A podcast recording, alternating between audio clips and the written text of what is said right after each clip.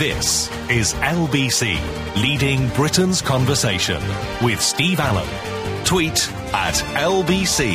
Text 84850. Steve Allen on LBC. Morning, everybody. It's four minutes past four. It's Thursday, the 5th of November. It's bonfire night. It's, uh, I think it's actually for younger people now. I'm almost, and I was the biggest firework fanatic that you would ever find. I loved my fireworks, but I was talking to Gary downstairs, and he's now moved into a place where they've got a balcony. I mean, he could let the fireworks off, it would upset the neighbours probably.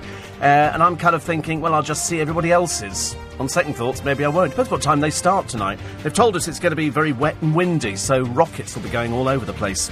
Uh, the lorry driver who duped his family into believing he was in the SAS although the producers typed NHS here, which makes it marginally more funny, actually. The bungalow that's worth 27 grand, the contents, woo, won't believe it.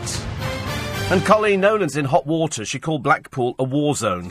Which, if you've ever been to Blackpool, is a very apt description of the biggest dump on earth. It was ghastly. I went there years and years ago, and we spent programmes and programmes talking about what a dreadful place it was. I mean, it really is. It was just, they've let it go. It just looks sad and sorry and desperate. And she lived up there. She's moved. She's moved out of probably the decent, the only decent thing she's done, although the people of Blackpool are furious. Even town council have said, well, uh, the, the, the town made the Nolans. I thought, not really, no. They just happened to live up there because it was cheap and cheerful. But she said they've had their car vandalised. You know, you don't expect stuff like that, do you? What's the matter with these people? Mind you, there is the story of a woman who confronted a gang in the car park at IKEA, and she lived to regret it. Uh, some some tow rags who hang around car parks. You know, nasty little. You know, it's a sort of it's these scrubby looking girls in tracksuits who've got mouths on them like sewers. You know, they are the sort of people who grow up to appear on the Jeremy Kyle show. Uh, there's also uh, the other story of Noel Gallagher, who wants to be James Bond. Uh, I did feel sorry for him and also for the Bond people. There's no chance that Noel Gallagher could even go back on stage, I suppose, and sing again. Although, actually, talking of people singing again, Robbie Williams gets lambasted. He goes on stage, and it was either Australia or New Zealand. The bloke gave him such a dreadful review.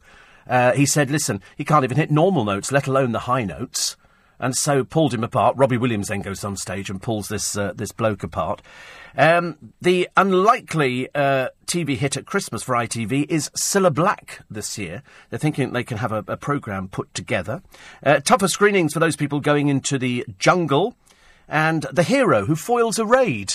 He stops an armed robber, and, and then he's unfortunately seen stuffing money into his own clothes, so he gets nicked for that. And the woman who died, she was drinking Pepsi. Other drinks are available, but she was drinking fizzy drink. They've said Pepsi in the paper, but it could have equally have been Coca Cola. What was she doing? 14 pints of it a day. 14 pints of it a day. Now, we've had this problem before, haven't we, with people who get addicted to fizzy drinks. Luckily, I am not addicted to fizzy drinks. Luckily, I weaned myself off them ages ago. I can do juice. I could do sort of lemon juice and stuff like that, but I can't do fizzy drinks anymore because they just taste too sweet to me. So somebody who is addicted to it, and I've got a friend who likes fizzy drinks, and he was doing he was doing tons of it a day. I don't know why. You know, people think that if you do the the uh, the diet stuff, then it's okay. If you do the diet fizzy drinks, then it means you can drink as much as you like. But I don't think you can. I seriously, don't don't think you can. There's also the woman who gets upset because the barista in Starbucks, I think it was, called her hot. And she failed to see the funny side of it. So today we shall redress the balance. You're ugly. Okay, there you go. Makes you feel a bit better about life, doesn't it? And also the trials and tribulations of if you've burnt your arm trying to have a shower with the bandage on. And luckily, loads of you wrote to me yesterday uh, saying you need to be careful. So, bearing in mind, this has now been dressed. Okay, although to be honest with you, it's uh, I, I could do with it changing to see what it looks like underneath because uh, it's a little bit sore at the moment, which I expect it to be. But they said to uh, loads of people wrote into me yesterday saying if you want to have a shower, Steve, you need to go and buy this this sleeve that goes over. It's a plastic bag, effectively, quite thick plastic, with a rubber sort of top so that water doesn't get in there. So I thought, well, I'll, I'll go and get one. So I go to the chemist, and of course, the chemist I go to has everything. They have everything. There is nothing they do not have. I, in fact, I was going to go and get some Tiger Balm ointment because I know that they, they would have it. Mr. Shah would have this. So I go in there to get one of these things. She goes, oh, this. And it's, no, it's either called Luber or Liba or whatever it is. It's specifically made for this purpose. It's terribly expensive. I mean, seriously, I thought it was terrible. But I mean, I, we, I wanted it because I was going to have a shower this morning, and I thought I'll put it on. So I put it on, and I tested it before, done a little bit of road testing, and that was okay. To anybody else who's been in this situation where you've got bandages on but you can't get them wet, you'll know exactly how I'm suffering, and it's my right arm. It's my right arm. So I put it on this morning, turned the shower on, and uh, and I'm now having to do everything with my left hand because the right hand is encased in plastic, and because it's fairly thick plastic, you can't do anything through it. So it just kind of sits there looking a bit useless. Now, the one thing being right handed I'm used to doing is putting the shower gel and the uh, shampoo in my right hand and do, mainly doing everything with right hand. Trying to do it with the left hand positively could have made a film for YouTube. It was ridiculous. I couldn't reach half my body. I didn't know how to put shampoo in because I put it in my hand, turned my hand over, of course, it all fell off again. So I'm, I'm in the shower and I'm not having I'm not having a very good experience. And I've got to do everything with the one hand. Before, two hands make such a difference. You can't do it with this thing on your arm. It doesn't work. Different if it was on my leg, but of course my leg wasn't affected.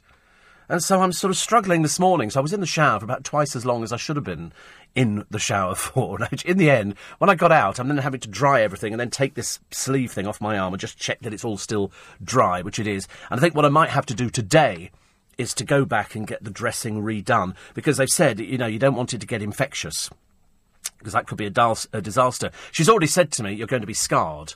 And I said, yeah, I, I quite understand that. I'm not, uh, I'm not I'm not too bothered about scarring. It's on your arm. It's it's not. Uh, well, it's going to show, isn't it, if I wear a short sleeve shirt? But either way, you were all very helpful, saying you need to do this, you need to do that, you need to make sure you get it changed, and uh, and I, I knew that there would have been something. Although I told my friend Nicola this morning about it, and she said you could have got a plastic bag, one of those rolls, plastic bag, put your arm in it, and then sellotaped it up, or put a big elastic band round it.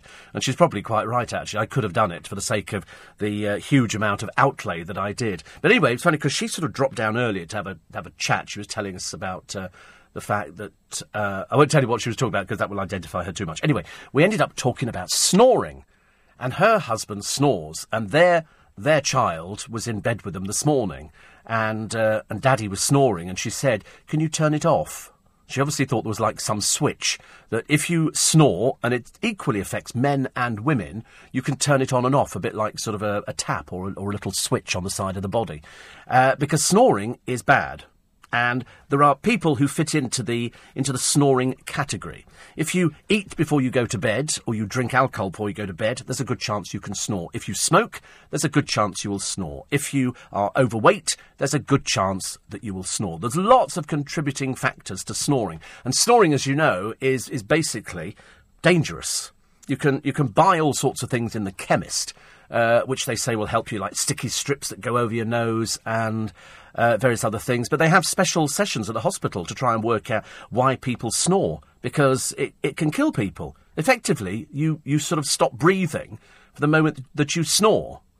And so it's actually quite quite dangerous. And in fact, some families um, end up having separate bedrooms, which I've always thought was an advantage anyway, as far as I'm concerned. separate bedrooms, but not much use if you just recently got married, you know, and you're still in the early stages of, hmm, wonder what that is. And, uh, and so the, I think the Queen actually Prince Philip have separate bedrooms, because I don't know why, but you look at Prince Philip and you think to yourself, I bet he snores like a good one. I mean, my father used to snore. He would fall asleep in front of the television and he'd start snoring within about five minutes. Or, or what is it? It wouldn't be constant, just be a case of like that. And so then my mum would go, uh-huh, wake up, wake up. You go, yeah? We go, you were snoring. He said, no, I wasn't asleep. I just had my eyes closed. You think, no, no, you were definitely asleep. you were definitely asleep. But people don't know, do they? People have no idea. So I don't know if you've got any snoring cures for us this morning. It used to be, what was it? Was it sew a tennis ball into your pyjamas? What happens if you don't have any pyjamas? Do you, do you, sort of sew it into your skin or superglue it to the back of your skin? The idea is you're supposed to change the way that you sleep at night. So I sleep on my side. I, can, I know that some people sleep on their back, and that, I think, is when people snore. You can sleep face down. I used to when I was a child, and you turn your head to the side, but that didn't work either. So now I sleep on one side, and then I can turn over. Probably about two or three times in the night, I will turn over. You know, but I, I have a fan in, in, the, in the bedroom which sort of keeps the air cool and every, and moving because I hate, uh, hate, hate feeling claustrophobic. And so if you've got an arm outside the bed, you can wake up, your arm can be frozen frozen solid. which again isn't much use for anything. Uh, 84850 steve at lbc.co.uk. Uh, limbo tend to be supplied by the district nurses. Normal plastic bags, says Ian, allow water to seep through. Well, limbo, as I say, I bought in this uh, in this specialist uh, chemist, uh, which sort of has uh, everything, and it's uh, fantastic. So it's great. Uh, you're right about the the puppy charity boxes who got stolen by two lowlifes when they broke into a shop. People do steal things, I'm afraid, nowadays. You have to accept the fact that nowadays, if you see something, and we used to see them outside shops as well, things that, uh, you know, they have to chain them down because people walk off with them. People thieve in this country. It's got, it's got so bad, it's almost epidemic proportions. People thieving. Terrible. I noticed there was a police officer going round all the shops yesterday in Twickenham. I'm assuming she was telling people there's a gang who are, who are targeting shops. Coming up to Christmas, there's going to be people going in there, organised gangs, and they will just literally fill up. We had it in Marks and Spencer. They filled up a trolley, an entire trolley, and attempted to walk out the shop. Hmm. I mean, you can't believe it, can you? But of course you can because people thieve. And uh, Nick, Nicky says my mum Margaret's having a, a, cataract operation today. Oh, they're very straightforward, aren't they? they do, it's like mine when I had the stents. They're, they're sort of very, very, uh, very standard things. They just do it. They don't even think about it. I don't think. I don't think that they, they ever worry about stuff like that. That's what we do. That's what we do. Uh, another one here. Uh, oh, I've got a great offer for you later. It's not a great. Well, it's, it is a great offer. It's an opportunity to mix with the stars and it's for people who we've done it before. Do you remember when we've uh, we've done the the Lady Ratlings? And uh, if they have spare tables left over, uh, then they will sell those off to people. You can go and mingle with a lot of super celebrities, and uh, and I promise you, if you've never been, you'll love it. This is for the Water Rats, which is one of the oldest theatrical and showbiz groups of people who do a lot of uh, a lot of good work. They're a lovely group of people. In fact, the offshoot is the Lady Ratlings. They're the lady versions of the men in the Water Rats.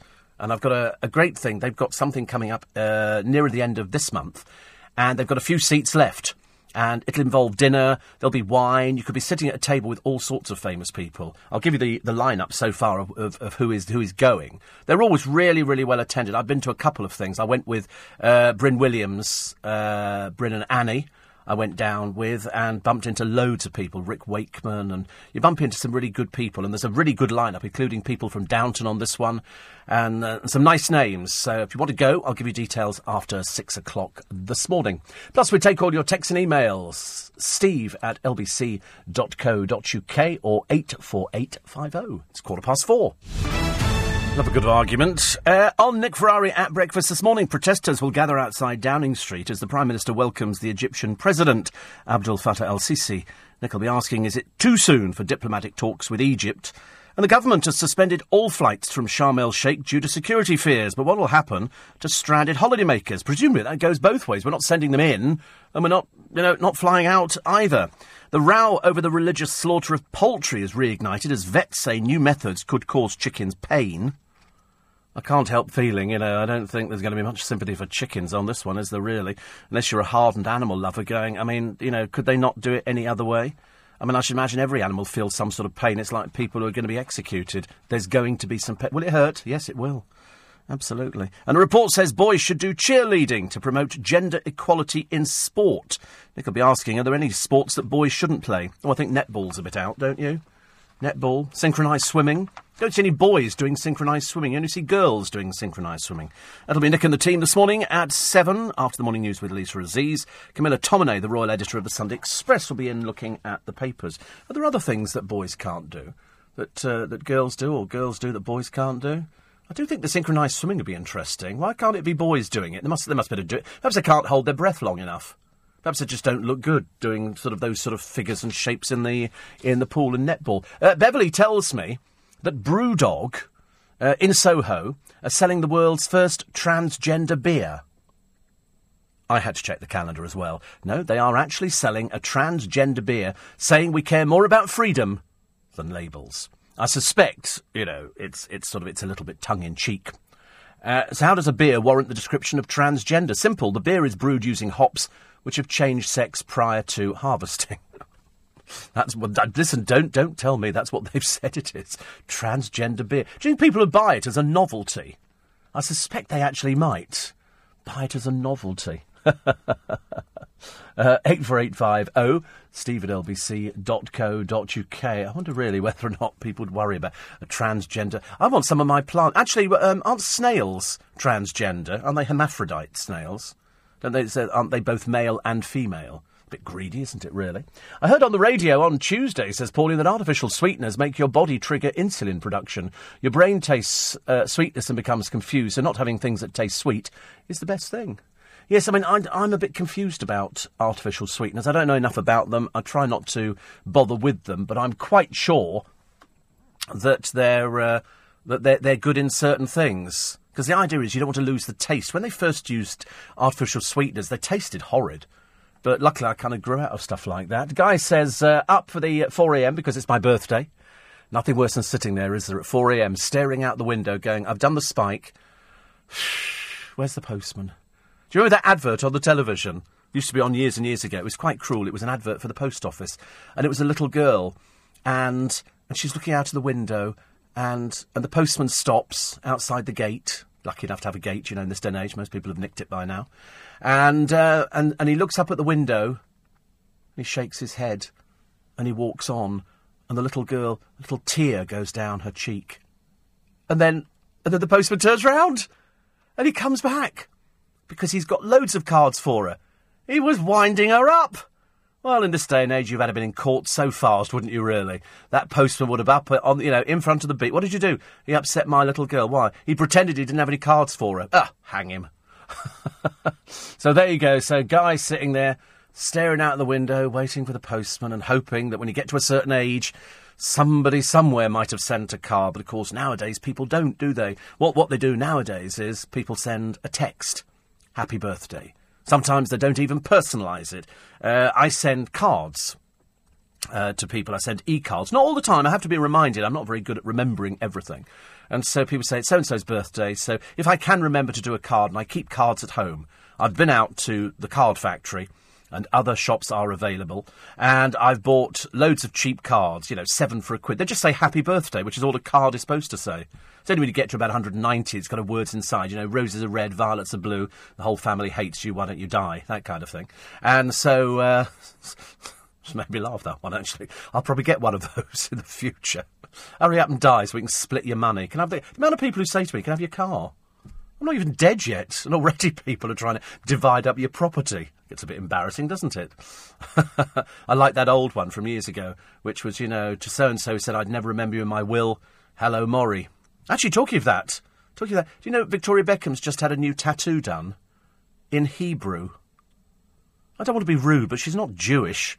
What's she got a Hebrew tattoo for? Or is this to sort of try and ingratiate herself into sort of a community she's not part of? Very strange, that one. Very strange. Uh, so, anyway, uh, did you see Joanna Lumley on Elvis and Me? I did not. I've seen the clips. I'm going to have to to watch it at some point because you know, big fan of Joe and uh, she was in for our in conversation. They're doing the film at the moment. Oh, actually, that was something I was going to tell you.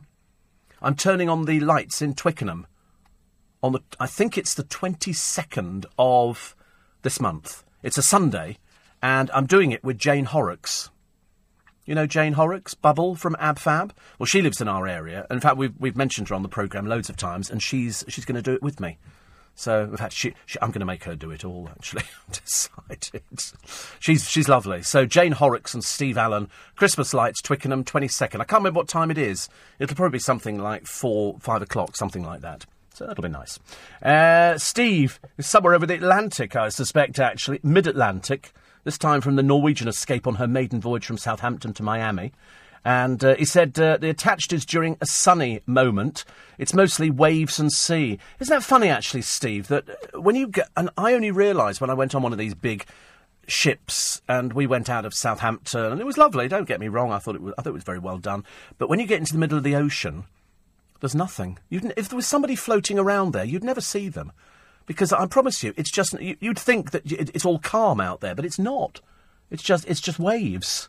It's just waves. So he sent me a picture. Freestyle daily. They get them. Oh, we're, we're posh. We've got an outside cabin. I like an outside cabin with a balcony. But you look out at the waves that this thing creates, And, and just anyway, you would never see anybody, even if they were wearing bright orange, floating about in the water. So somebody wearing normal clothes, you'd never see them. Never ever see them. Very odd, isn't it, really? And uh, Pete says, I, Steve, I'd give my right arm to be ambidextrous. I know. The trouble is, it started aching a little bit. I don't think it's anything to worry about. I think it's because it's quite, quite a bad burn. I knew it was a bad burn when I walked in there.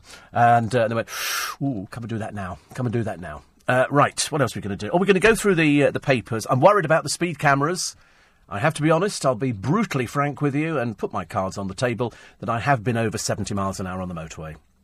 I had, it's very easy in my car to actually go over 70, uh, 70 miles an hour. And also the cars that pass me, I always think, oh, great, you know, pass me. I couldn't really care less, actually. And uh, another one here. Uh, my man was a dreadful snorer, Steve. He had surgery. Snoring stopped completely after it. He then cheated, so I dumped him. I like that. That's what goes round comes round, isn't it? I think it's absolutely amazing. Um, another one says, I hope you're not in pain. Nothing worse uh, pain than a burn. Yeah, a lot of people tell me about these machines which can stop uh, snoring. Is this? A, it's a breathing machine, isn't it? I'm pretty. I'm pretty certain that it's like it's like a breathing machine, and it can, but you've got to go to bed sort of connected up to a machine. Sally says there's one thing men don't do: they don't grow up. Take care of your burn. Yes, I mean I think it's I think it's absolutely fine. Uh, there's also the story of the Cyprus migrants who prove that uh, they don't want safety; they want dosh. They've started reacting badly. I think they thought they were in Britain. And so they sort of arrived there. You'd think they'd be grateful for three meals a day and being looked after. No, they've started setting fire to things. You think, I don't think we really want these people here at all. There's nothing, nothing uh, wrong with them at all. They appear to have come from very safe countries, very safe places. What they want to do is get here, and uh, and sort of then take full advantage of the system. Unlikely, unlikely. Uh, a wedding ban for a couple wanting to get married. Uh, two people, two men, wanting to get married, and the reason they've stopped them, it's father and son. But it's more complicated than that. It isn't just father and son, it's father and adopted son. Father 73, son 68, I think. It's a really odd situation. They did it for financial reasons, not in this country, it's in uh, America. So we'll tell you about that story later on. Uh, also, you live longer in the Lebanon than you would if you were brought up in Blackpool. It's proven, okay? Uh, plus, we wish Chew a Merry Christmas. And if you're expecting some vocalising, forget it. I tried it in the office, didn't sound as good as the producer who could do it. So the, the clue is there, Chew. We wish Chew a Merry Christmas.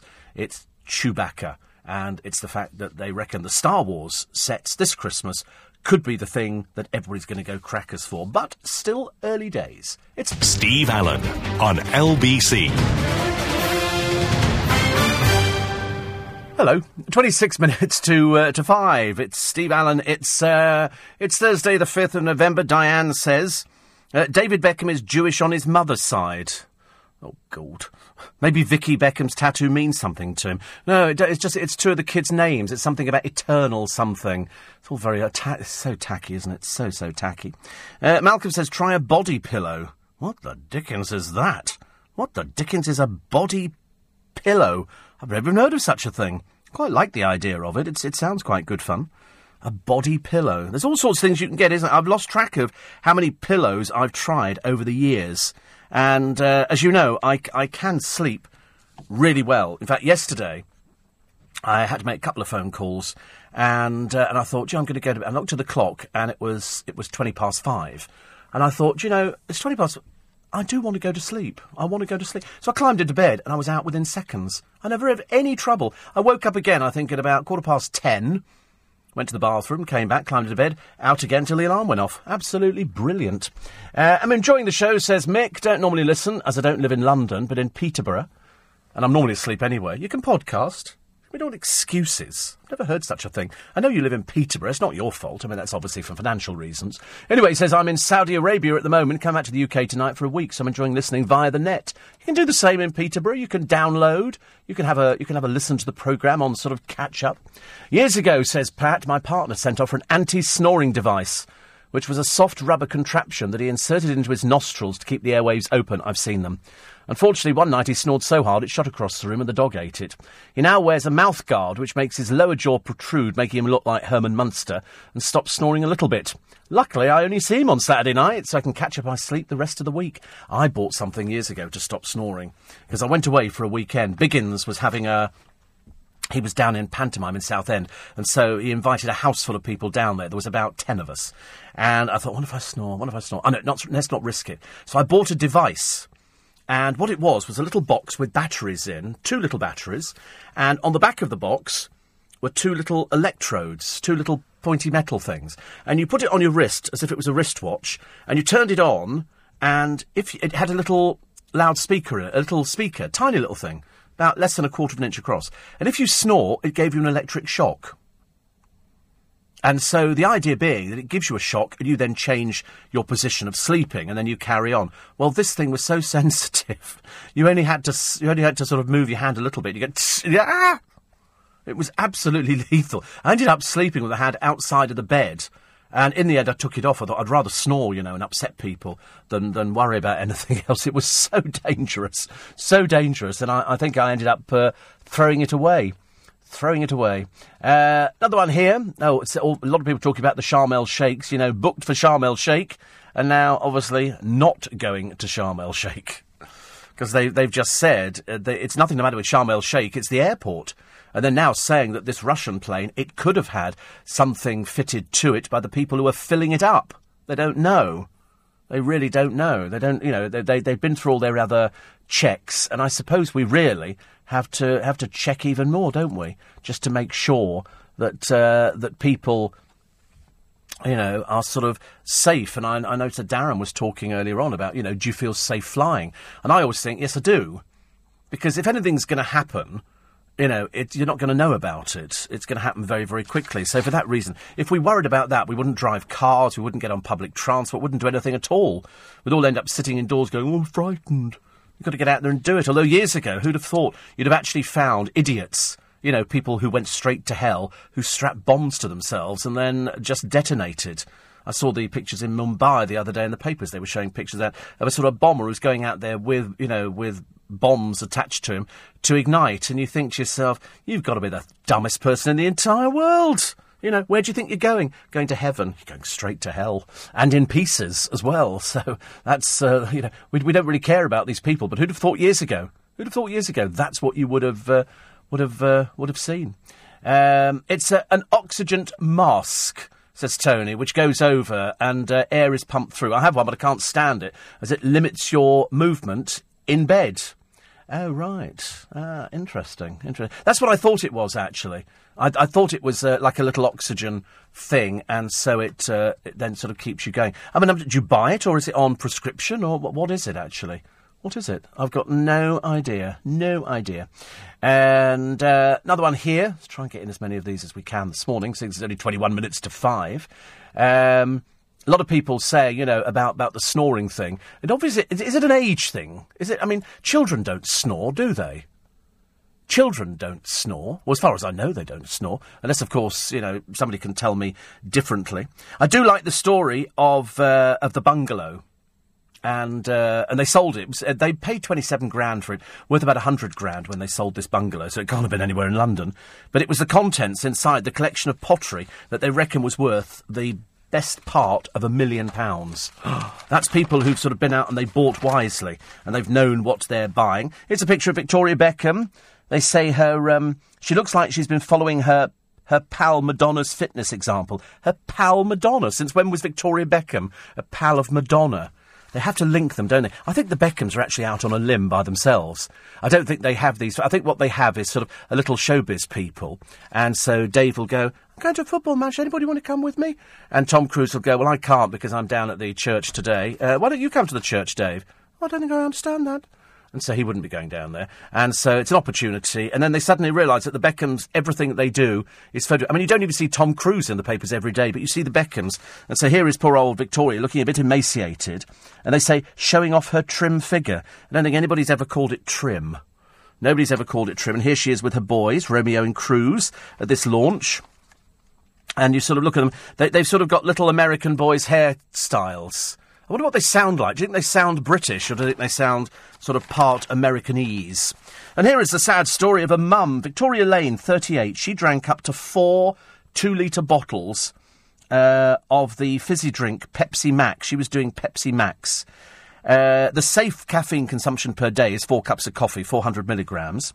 Um, and she was doing death by caffeine, basically. She struggled, struggled with anxiety and paranoia after being involved in a serious car crash when she was 16. I mean, she was 38, so it's obviously gone on for some time. And um, so she had medication that gave her a dry mouth. She was drinking up, a, up to a litre of vodka a day. Oh, God, she had the set, didn't she, really?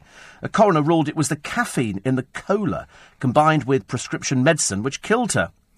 Her heartbroken only child, Reese, who's 19, described his mum as amazing and recalled the shocking moment he discovered her lifeless body.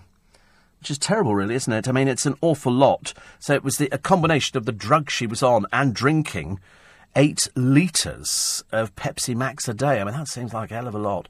I suppose if you're addicted to something, though, and the, you know, that's the, the problem. If you're on drugs that make your mouth dry, then you have to do something for it. And she thought if she drank loads of Pepsi Max, that kept her mouth fairly moist. But unfortunately, at the same time, it was killing her, which was not uh, good. I mean, she was on twice the daily limit. Twice, you know, if, if the daily limit is 400 milligrams, she's on 800 milligrams.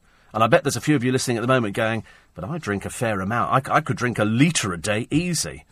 Well, you know, she, she's doing even more than that, and it is it's easy to pick up on. If you wrote down everything that you put into your body in the course of a day, and then sat down at the end of the day and uh, and tried to work out exactly, you know, what it is you've actually eaten, because you don't remember half the time. You do not remember exactly what you've eaten and what you've what you've drunk in the course of a day, because you forget. If you wrote it all down, every time you had something, you start going, oh my God. Yesterday I did buy, you'd be very proud of me, very proud of me indeed. Having spoken about it on the programme, I thought I'm going to try it. I did go out and buy a loaf of bread. I did go out and buy some low fat butter, uh, which is spreadable straight from the fridge, which means it's got chemicals in it. And and I did go out as well, and and I bought two avocados. And I'm going to have at some point avocado on toast. Everybody I've spoken to goes, hmm, that sounds quite exciting. And I've said, you know, it does. Avocado and hot buttered toast. Or failing that, I suppose you could just have an avocado sandwich, couldn't you? Just sort of slice it and then put it in some bread and butter, then fold it over. If it's only half that butter, that's not too bad, is it? Isn't it? I thought that was quite a good idea. Anyway, so I'm going to try today hot buttered toast with avocado. Making my mouth water already. And, I, and I've checked on the uh, avocados. They're absolutely, perfectly right. Uh, Stan says the sleep machine is called a CPAP unit. It monitors the breathing level. Sleep study tests can be organised by your GP. That's if you think it's, if it's bad enough, I suppose. And then do you get the machine for free, Stan? Or is it, do they make you pay for it? Or is it on loan? And you keep it for the rest of your life because I move about in bed. If I'm going to be connected up to tubes, not that I think I snore badly or anything like that, but um, if you're connected up to tubes, it's going to make it a bit difficult to start moving about, isn't it? I would have thought so. Uh, EastEnders actor Matt Di Angelo will leave the soap after his second rape storyline when his character Dean Wicks attacks screen girlfriend Roxy Mitchell. As I haven't seen EastEnders for ages, I've got no idea at all what they're talking about. But uh, I just find it amazing. They go, and he's going to leave the soap. It's a second uh, second rape charge, and you think, oh my goodness me, actually. Avocado on toast, says Stephen Milne, who is now back in the country, and. Um, and looking good on it. He says, avocado. I've lost the blooming thing now. Where is it? Come here. Yes, avocado on toast with black pepper. My mum used to always make it for me. Avocado on toast. Actually, I'd never heard of it before. The reason it, w- it was mentioned is that Nigella Lawson did it, and people criticised her. People wrote and said, "Ooh, I'm not paying the licence fee for this because she's just put avocado on toast." Well, I tell you, sales of avocados are going to go through the roof. People are going to go. So, and this is good fat avocado is good fat. So, I mean, I, th- I thought yesterday, uh, having bought the avocados, I could have one on toast and sort of carve it quite nicely, and that'd be lovely. And then I can go and get some prawn cocktail and put some avocado with that as well. Because, and then, in fact, actually, now we're talking a wrap. Now we're now we're talking some pita bread toasted and then oh dear, I was getting a bit excited. But everybody does it. Avocado on toast is quite. If Stephen Milne does it, and his mum used to do it for him, obviously a very, very wise woman, sounds delightful, doesn't it? Avocado on toast. I'm going to try it today. It's got to be thick bread, though, hasn't it? If you're going to toast it, really make it worthwhile. So thank you, Stephen, for that one. Uh, still to come, you live longer if you live in the Lebanon. There's a surprise, isn't it? Uh, way down the list is poor old Blackpool again. And, uh, and for boys, and for girls as well, we'll tell you the newborns, where do they survive best? Where are the good places to live? And where are the not so good places to live? Quarter to five. This Steve Allen on LBC. Morning, everybody. It's amazing how many of you have got these snoring problems. It's amazing how many of you know about this uh, CPAP machine thing. That uh, you then go and they. It's, it's sleep apnea, isn't it? That's what it is. It's interrupted sleep. The amount of people I speak to who say, oh, I only get by on about four hours sleep a night. And what I tend to do is because I because people say to me, "Oh, you're going home to bed now." When I finish, and I go, "No, no, I've been to bed. I've actually had the sleep." So what I tend to do is I tend to go home. Yesterday I was home really early, uh, because the arm was hurting a little bit, and I thought, oh, no, I'd rather be asleep. And I just had a doze for an hour. Actually, it turned out to be about more like 45 minutes, and then got up because I, I cannot stay in all day. I was talking to somebody, and they said, "Oh, what have they done?" I said, "They've been in bed all day." I said, "In bed all day." Good grief! I mean, it's quite nice if you don't have anything to do, and if you are sleeping and dozing on and off, then it is your body's way of telling you that you need to get a little bit more sleep. But if you've got stress and stuff like that, you tend to sort of sleep less than you would do if you didn't have any stress in your life. I think everybody needs a bit of stress. I think everybody needs something um, to sort of to keep. If you haven't got anything to worry about, what's the point? Going to have something to worry about, haven't you? So if you live in the Lebanon, you're going to live longer. This is newborn boys. Life expectancy in years. Okay, these are the uh, the places.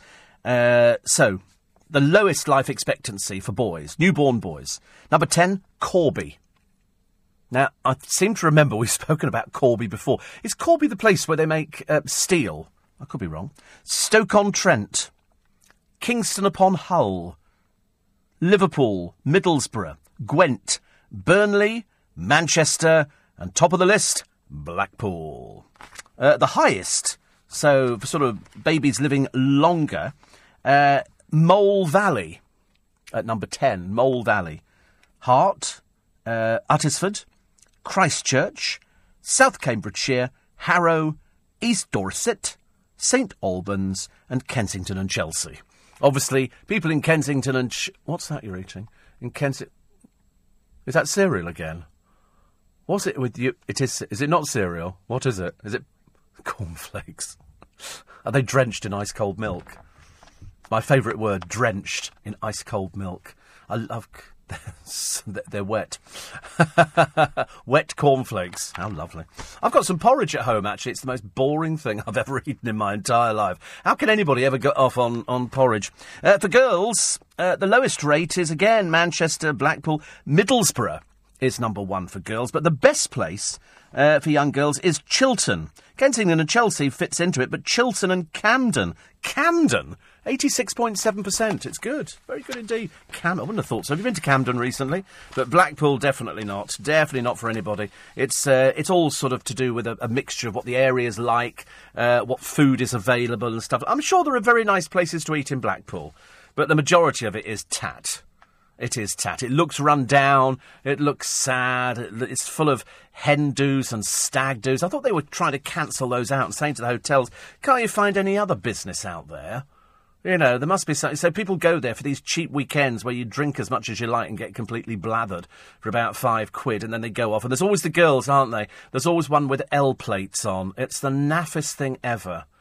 You know, it really is tacky. They all turn up either at the airport if they're flying to Alicante or somewhere like that, and they've got wings on or something. And you look at these poor people and you think, in a few hours' time, you're going to be so drunk you won't even remember any of it. And then there's the one who's getting married and there she is with her L plates on and her wings and her pixie wand and all this. pixie wand? What's a pixie wand? And you look at them and you think, I'm so glad I'm not going to that resort. And then you look at the ticket and think, oh God, I am going to that resort. You don't want to be on a plane with hen or stag doos, do you? Ever. They're just the worst. Luckily, we do get them in London. And you can always tell when they've been down to London on a weekend. We come down from up north to do a weekend in London. And you know how you can tell them? Because at 11 o'clock on a Sunday morning, they're all pulling their cases around London, going off to do things, but pulling the cases because the hotel's gone, check out time 10 o'clock. Thank you very much indeed, because they've got to get it ready for the next people coming down from Manchesterford.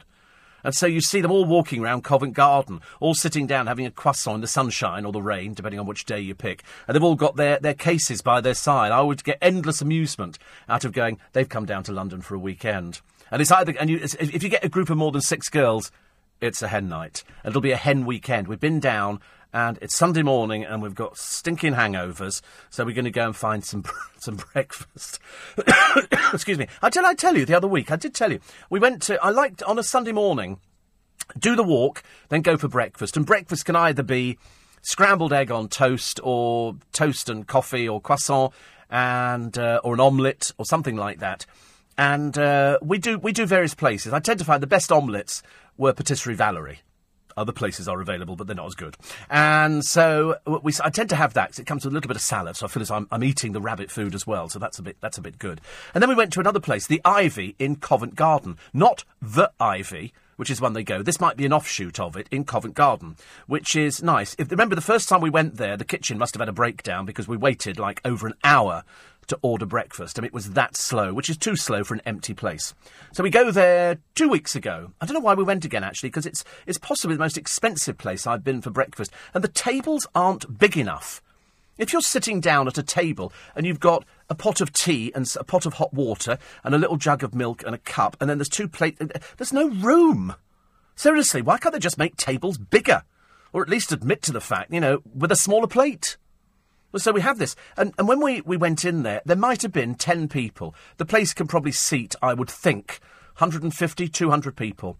And, and there's about 10 people sitting at different tables. And she said, Yes, I'll, I'll need the table back in about an hour's time. You think, what, what is this? What is this stupid snob thing that goes, we need the table back? Of an evening time, I can imagine that would be, that would be fine. But at breakfast, you know, when the place is three quarters empty and they go, we need the table back. Why? What's happening? Is there a barbecue taking place, dear? What is it? What are they going to do? If you're just very slow eating, I wonder what they would do. Would they come over and go, you need to eat quicker? And you go, I've actually got an eating disorder. I can't, I have to cut my food up. Very, very small. One eighth of a piece would do it for me. Just to, just to see what they would say. Well, you'll have to eat it somewhere else. Well, I, I can't. Well, we did tell you you'd have to have the. I've never heard of a place saying at breakfast we need the table back. So that's off the list, I'm afraid, now. You know, they're going to have to ingratiate themselves with me to get me back in again. I just think to myself, why do they treat everybody as if we're tourists? In London, you know, there are loads of us who live and work here and have done for donkey's years, you know, 40 years plus. And they go, oh, we need the table back. I'm not passing through. I live here and work here. I've done this with sort of local places where, you know, people have to be very careful. You open up a restaurant in, you know, wherever you are, Richmond or, you know, Kingston or Twickenham or wherever it happens to be, or Hampton, and it's local trade. You don't get somebody passing through going, oh, I think we'll go to eat in Twickenham or we'll go to eat in Richmond. People live there and go and eat. You get bad service, don't go there again. Word filters out very quickly, and very shortly the place is scraping a living. Because, you know, you've got to treat local people properly. It's like shops, isn't it? You treat people the way you would expect to be treated. I've lost track of the amount of places I've gone into where I become invisible. I, I walk through the door, and that's the last people see of me. They can't see me at all. And so eventually somebody goes, Oh, can I help you? And you go, No, you finish your chat first. Come back to me when you're ready. You know, there's no particular rush. Dreadful. Uh, over in uh, the jungle, which I believe starts on the 15th of this month, although what bunch of deadbeats they're going to find, I cannot imagine. Uh, in previous years, they've had useless people like um, like uh, Gemma Collins, who survived about three days. She started doing the uh, the drama queen bit within, I think, the first day when the helicopter arrived. I'm, I'm totally of the opinion she was just a fraud from start to finish, never been allowed anywhere near it. Now they're giving them proper psychological uh, tests and screenings, and... Um, and so, you know, they have a duty of care to these people to make sure they're fit for purpose. Gemma Collins lasted, I think, three days. And then she said, I'm going to give the money to charity after all the papers beat her about the back of the neck with it. And uh, took her long enough to get round to that. But uh, she then wailed, I'm going to be sick, I can't do it, no way. And then she went off, and to be honest with you, the, the world was a better place. And then, stupidly, they put her forward for it again this year, they said. Oh, she'd very much like to do it. No, we, we'd, we, we'd rather just see the back of you, dear, as you exit into the sunset. That would be very handy for us. Stay in the sunset, go away, don't ever come back again, because frankly, you're a, you're a big embarrassment. Polly Hudson, talking about no girl competing with an overprotective mum. This is uh, Vic Beckham again. It's almost like, you know, I mean, you know, the Bible gets mentioned less than the Beckhams. Perhaps we should start talking about the Bible a little bit more. Anyway, they're saying that she's very protective over Brooklyn and about the girl he's going out with. Yeah, they have to make sure she's up to uh, being photographed every minute of the day. And uh, into the family who. Who we don't really know what they do, actually. not too sure. We're not too sure if the kids go to school. If so, why have we not seen any pictures of the boys in their school uniforms? We've had pictures of them everywhere else. There are no pictures of them on the beach. No pictures of them enjoying themselves. Brooklyn and uh, Brooklyn's taken pictures of his girlfriend because he's got a girlfriend. Very exciting, very exciting. And uh, and Romeo and Cruz. Well, we've had pictures of them dressed up for their little Burberry things, and that's very sweet. But no, no pictures of them doing any butch sports like football or anything like that, or or sort of going to school with their little satchels. So it's obviously carefully controlled of exactly what pictures you can see of them. As long as it's got labels in there, that's what Mummy thrives on. You know, the day will come when, when Victoria Beckham is going to age so badly that she won't be going out and she becomes a recluse. And then, and then people will be going, oh, we haven't seen a picture of uh, Victoria Beckham for a week. What does she look like? She's not going out.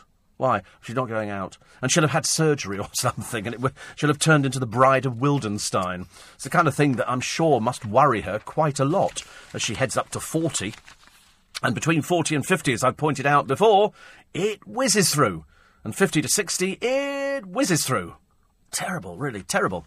Uh, we wish Chew a Merry Christmas. These are the must have toys for the festive season, ladies and gentlemen. These are the things that you're going to be wanting. Now, sometimes they make mistakes. Sometimes they go, oh, it's going to be Star Wars. And then you get to Christmas and people go, actually, not this year. It could be Lego.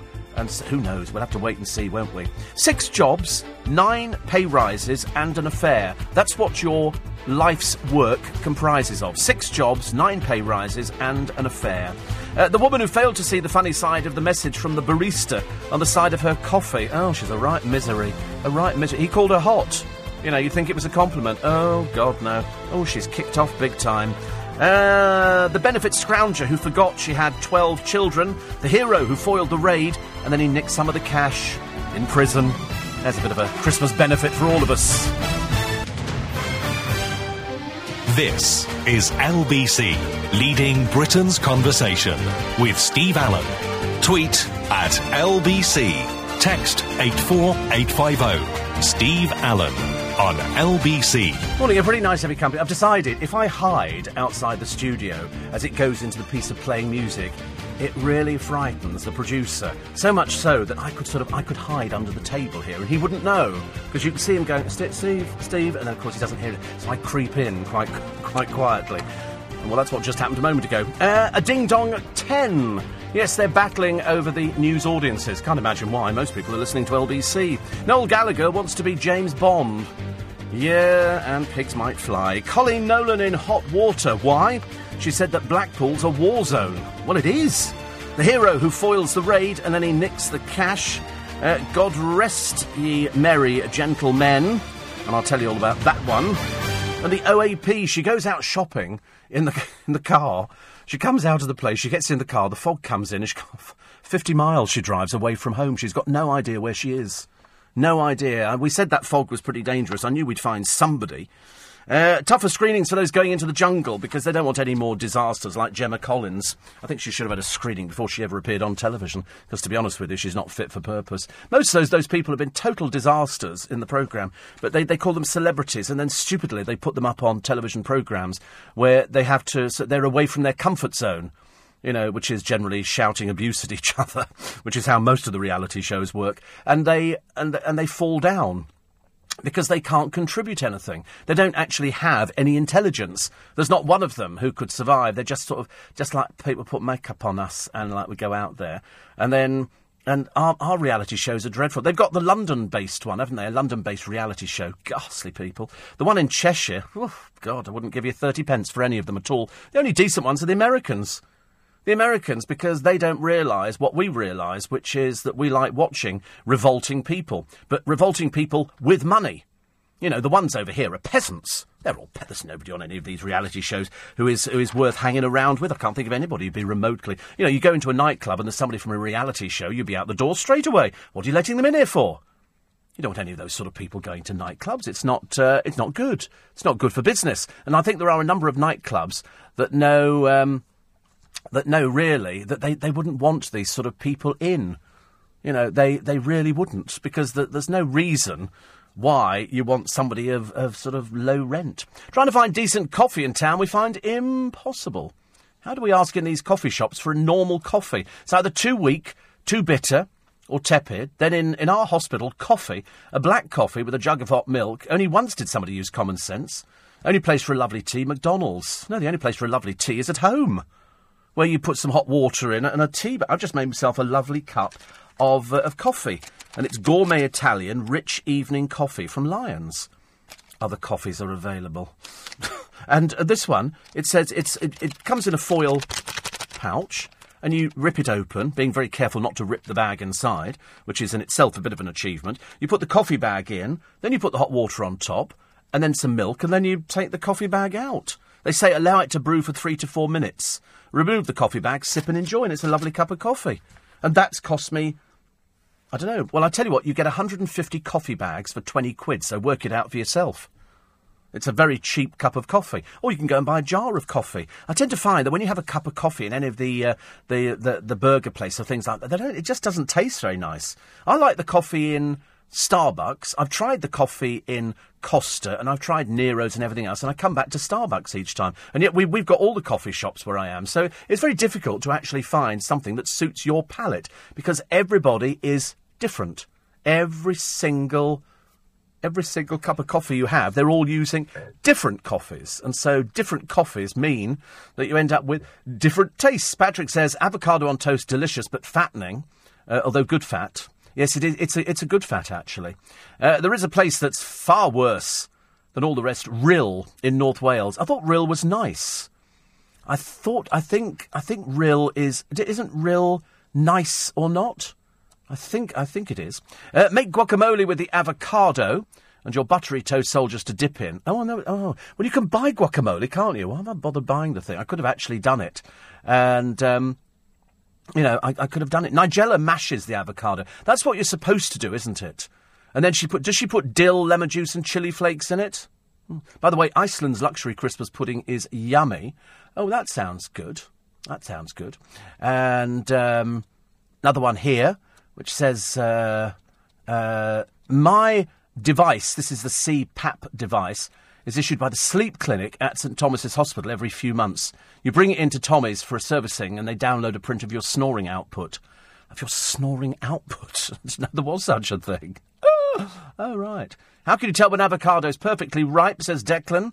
Uh, pick off the little pip at the end. Green, underripe. Brown, past it. Cream, just right. Well, I tend to, uh, I do it in exactly the same way as I would do a melon. I push around the top of a melon. If I'm doing uh, a cantaloupe or something like that, I push around the top. If it's too hard, it's not right. It's got to be just right. And on the subject of avocados, I can I can pick a ripe avocado, generally speaking, to within an inch of its life within an inch of its life. And um, Malcolm says Jeremy Clarkson is another one slagging off Blackpool in his newspaper column by saying it's full of drunks, druggies, and refugees. Well, I don't know about the refugees. I went there ages ago when we didn't have refugees. It, I can guarantee it's full of drunks. I can guarantee it's full of drunks because that, that's what they had the problem with. They were trying to up the um, uh, up the appeal of Blackpool. Bit difficult to do when you're starting from a base of zero, I realise. But they were trying to up the appeal uh, by saying they don't want the hen parties there. It's like trying to sort of, you know, up the appeal of Magaluf. You know, not going to happen. Really not going to happen. Magaluf full of drunks full of ghastly people that you wouldn't want to be anywhere near. You really wouldn't, unless, of course, you were a low rent chav from the wrong part of the country. And from that, it's probably people from Blackpool going there. But in fact, Coleen has now sort of. Uh, she, she branded it a binge drinking hellhole. Which is, uh, which is a pretty fair description of most places in this country. Uh, she was born in Blackpool. But she said drunken, they are, exactly what I've said. The drunken stag and hen parties left it looking like a war zone. Angry councillor Tony Williams said she is biting the hand that feeds her. No, she's not. Blackpool never fed her. She fed herself. Blackpool made the Nolans and made her career. It was the support of this town that gave them their break. And resident Alan Clark, 74, says, I'm so disappointed. Coleen had told of stags and hens slugging back fish bowls of cocktails and slumped half naked on the street. Shop worker Claire Henshaw said calling it a war zone is disgraceful. Can't have been difficult to find somebody. Sorry, Coleen's called it a war zone. Disgraceful. That's how you imagine it's been portrayed, isn't it, really? But uh, I, mean, I, I, went there. I also called it a war zone. It was ghastly, full of the most dreadful people, the worst hotels I'd ever seen in my entire life, appealing to a certain level of the market. And when you get a certain level of the market, these are people who. We went into what I told you. We ended up reporting. We, we, go into an amusement arcade. I don't bother playing in amusement arcades. I like to look there. And there's a couple, him and her, and they're trying to rock the machine with the pennies in. So, you know, pennies to try and get them to fall into the thing. And and so he's sort of keeping watch, and she's pushing the machine, and then she stood up and kept watch, and he's pushing the machine, and then they're putting their fingers into the slot to try and get the money out. They're thieves. They're thieving. So I went over to the owner and I said, "There's a couple over there trying to rob your machine." He went, "Thanks, mate." And they're probably just quite used to it. It is just full. It's drunken old reprobates over there, and uh, and people who survive on burgers and chips and all that kind of stuff because it's just tat. It's tat. It's a seaside resort in the north of England, which has kind of fallen on hard times. And now it's been overtaken by the hen and the stag do's, and Coleen's quite right. It is a binge town. People now go there for the wrong reason, whereas years ago it was kiss me quick hats, stick a rock and a donkey ride. Now it's all changed, I'm afraid, and so you don't get, you know, nice families who want to go to Blackpool. Nice families will go somewhere else. Eastbourne, I suppose. Where else would you go? Bournemouth would be considered a nice place. I was going to say Brighton, but uh, I think Brighton is so full of students now. You wander, and it's very interesting. You wander around the lanes, but it is full of bohemian chic. Everywhere you go, there's a lot of boho chic. Probably a bit of money down there as well. But even so, there, there are so many students, and wherever you get loads of students, you know, you know, it's drinking and drugs and tattoo parlours, and it just it descends into another level which is a bit of a shame. And that's the way that uh, it's gone in Blackpool. But they shouldn't pick on Coleen, you know, easy target, easy target. It's, uh, you know, they, they were doing this themselves years ago. The council were doing that. They were trying to up the standard of Blackpool. So when somebody tells them exactly what they know, why should they criticise her? Get ready for the fireworks, says Joe. What with Diwali next Wednesday, they'll continue through to the weekend. Oh, good. Good. I might actually go and buy some fireworks. No, I'm, no, no, no, there's no point, actually. Why would I buy some fireworks? I would have bought fireworks years ago. I would have bought them, and I've been quite excited about having fireworks. But I've decided this year round, I'll probably just stand on the patio and watch all the ones. Normally, Hampton Court, we get a nice vista from Hampton Court, and there's always fireworks around there, so I'll probably enjoy that. And some of the neighbours will have fireworks, so that'll be good. But if you've got pets, keep them in tonight. Please keep them in tonight because a lot of pets, they don't like it. Don't put the cat out thinking, oh, I'll put the cat out now. Good God, the thing will be hiding under the shed, if indeed you're lucky to still have a shed by the morning. Uh, and as they've said that the weather is going to get bad tonight and it's going to be wet and miserable, then you've got to be careful. You know, get it, get out there. The kids probably want to watch a bit of fireworks. Why don't you just buy a video? There must be a video that's available called Fireworks, and you can just watch them. I've got one called Christmas, and that's got fireworks on there. So perhaps you could get them something like that, because what, what they haven't uh, seen, they haven't missed. Steve Rhyl is not nice, full of the rejects that Liverpool didn't want. You see, I've always wanted to go to Liverpool. I've never been. I've always thought it was quite romantic because the Liverbirds was there and the Beatles came from there. And I've just always thought if I was going to go to Liverpool, I'd quite like to go on a tour bus. I'd quite like to go round. I want to do the tour bus that operates round our way in Richmond, which is uh, a 60s 60s bus. It's one of those old ones that Nick Ferrari likes. Really, really good, actually. And uh, another one here. Uh, talking about the coffee that you get, everybody's taste is different. I've discovered everybody's taste in coffee is different. Some people like strong coffee, some people like a weak coffee. I just like sort of a coffee that that, that I like actually. I can't I can't tell you too much about it. Uh, apparently, and uh, Romeo wanted to play in a football match, so he asked his dad David, "What number should I wear?" You heard this one? David said, Four out there, Romeo. Okay, it's quarter past five. Love a good argument. Love a good. You just see Boris. Negativity. Negativity. Nick Ferrari and the team are doing it this morning. After seven, protesters will gather outside Downing Street as the Prime Minister welcomes the Egyptian President Abdel Fattah el Sisi. Nick will be asking, is it too soon for diplomatic talks with Egypt? Well, mind you, over in Buckingham Palace, uh, Prince Andrew and some of his dubious contacts are meeting the Queen. Very odd.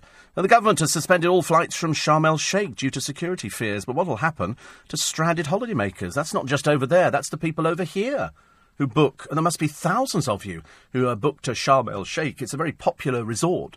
But uh, if they can't get you into the airport, what are you going to do? Do you get your money back? You must have paid for your holiday by now if you're travelling this week, I should imagine. The row over the uh, religious slaughter of poultry is reignited as vets say new methods could cause chicken pain. Why do they need new methods? I mean, what was the matter with the old methods? They're going to be talking about this uh, with Nick this morning. And a report says boys should do cheerleading to promote gender equality in sport. Uh, Nick will be asking, are there any sports that boys shouldn't play? Oh, I say, I say shouldn't as opposed to couldn't play. Shouldn't. Probably uh, the, the synchronised swimming, I think, and netball would be slightly girly, wouldn't it? I can't think of anything else, though.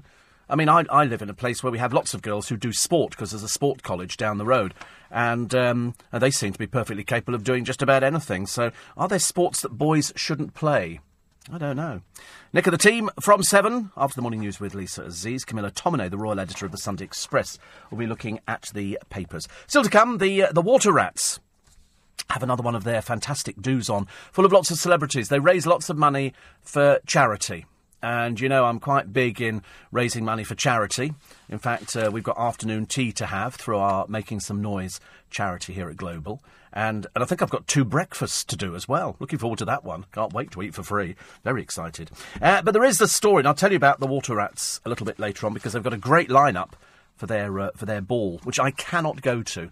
Unfortunately, I have prior commitments, but I am turning on the lights in Twickenham on the 22nd of this month with Jane Horrocks gorgeous star of Little Voice and Ab Fab. She'll be turning them on because she's a she's a local girl from Twickenham. Uh, a reality TV star who said Down syndrome children uh, should be put down had numerous photos on her phone mocking them. This is somebody called, and I'm, I'm, there's no answer to this sort of person. Ursula Presgrave from uh, the call centre which was shown on BBC Three, had said on Facebook it's cruel to let them lead a pointless life of a vegetable proving just how thick and stupid and ignorant you have to be now to appear on a reality show. When her comments caused outrage, she told police she just wanted people to notice her. Yes, we've noticed you. We've noticed. Uh, she's pleaded guilty at Swansea magistrates. Oh dear, not another one from Swansea. Uh, to malicious communication and will be sentenced later. I don't know whether or not that's prison or something like that. And the cruel way to kill chickens.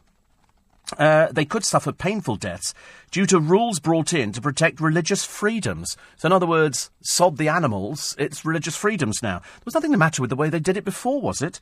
The government refused to amend guidelines with Wales and Northern Ireland to ensure poultry is killed humanely.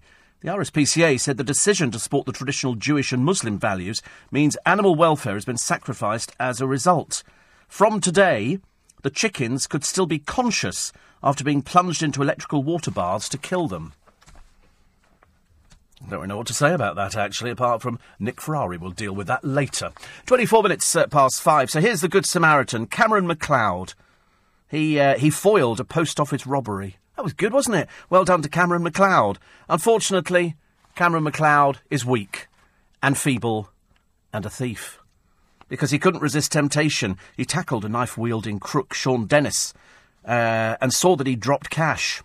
Unfortunately for him, he picked it up and he put it into his coat. But he was seen by another passer-by, and uh, they then tipped off the police. Officers then went to his home, and they found it stuffed into a shoe. He'd been a hero when Dennis threatened shop worker Carol Kimber with a knife before, before filling his bag with, uh, with notes at a post office and Nisa store in Hartlepool. Miss Kimber fought back and shut the crook inside. Dennis then smashed his way out with a hammer before McLeod and other passers-by stopped him from getting away. Um, apparently, uh, somebody said they, they can't quite understand why you would want to actually uh, do this and steal from, from somebody when you've just done such a good act. He took 780 quid and it tarnished it. He, he, will be sentenced later. They don't know what to do with him, really. At the moment, it's a four week night curfew.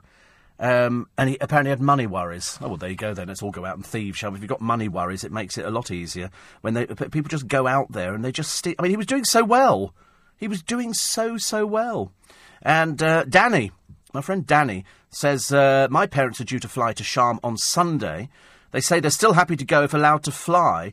He said, I'd rather put an extra shift in and pay for them not to go. I can imagine. Uh, the trouble is, I don't know if they can fly. I mean, I'm uh, Danny works. He's a radio presenter. Um, up north, and I d- I don't know whether or not up north. I'm so sorry. That kind of that defines you as being north of Watford, as far as I'm concerned. But I, I, I agree with you that you sort of think I'd rather they didn't go. I know it's it seems selfish, doesn't it? Couldn't they go somewhere else? They, what they need to do if they're flying on Sunday, and they're due to fly out to Sharm el Sheikh, which is very popular. You know, surely by now the tour operator must now now that the government have come back with this uh, statement, and they should say we're now offering people to go somewhere else. But I think we're all at risk every time we fly or we get in the car or we cross the road. I think we're all at risk from it. But I understand exactly how you feel. I like the idea of putting in an extra shift. Good God, how much are they paying you on these shifts for them to, to absolutely not to go? Of course, if they've looked forward to people look forward to a holiday, don't they? You look forward to your holiday. You look forward to your swimming with the sharks with that over burgeoning wetsuit, and. It was quite funny actually, but it's it's it's true, isn't it? People look forward to their holiday. They go, "I want to go on holiday." It's dangerous. I don't care. I want to go on holiday, and we are a bit stoic in that, aren't we? We are a bit, you know, to hell with it. What can they do to us? What can they do to us? But we don't want to put ourselves in any danger if it's if it's if it's entirely possible that we could do something different. So let us know how you get on with that one. It'd be interesting to find out what the what the tour company are, are offering. Are they offering full refunds and you can book to go somewhere else, or are they transferring elsewhere? Because it's the airport that's the problem, I believe. The airport is the is the problem of they don't want to fly them out from there or fly in from there. So what do they do? Do they bring in more? Because they're now saying that a bomb was placed on board, but they don't know whether or not it was from the people refueling the planes. They don't know that. They just know that there was a bomb on board. And so I suppose if somebody wants to put a bomb on board a plane, they could literally put a bomb on board a plane. It can't be, you, can, you know, you have these people, it seems ridiculous, it sounds like James Bond, where you have sleepers, people who are, you know, intent on doing damage and they can live in a community for years and nothing happens. And then somebody goes, now. Jenny says Leicester Square's a war zone every weekend. Uh, I, I wouldn't disagree with you.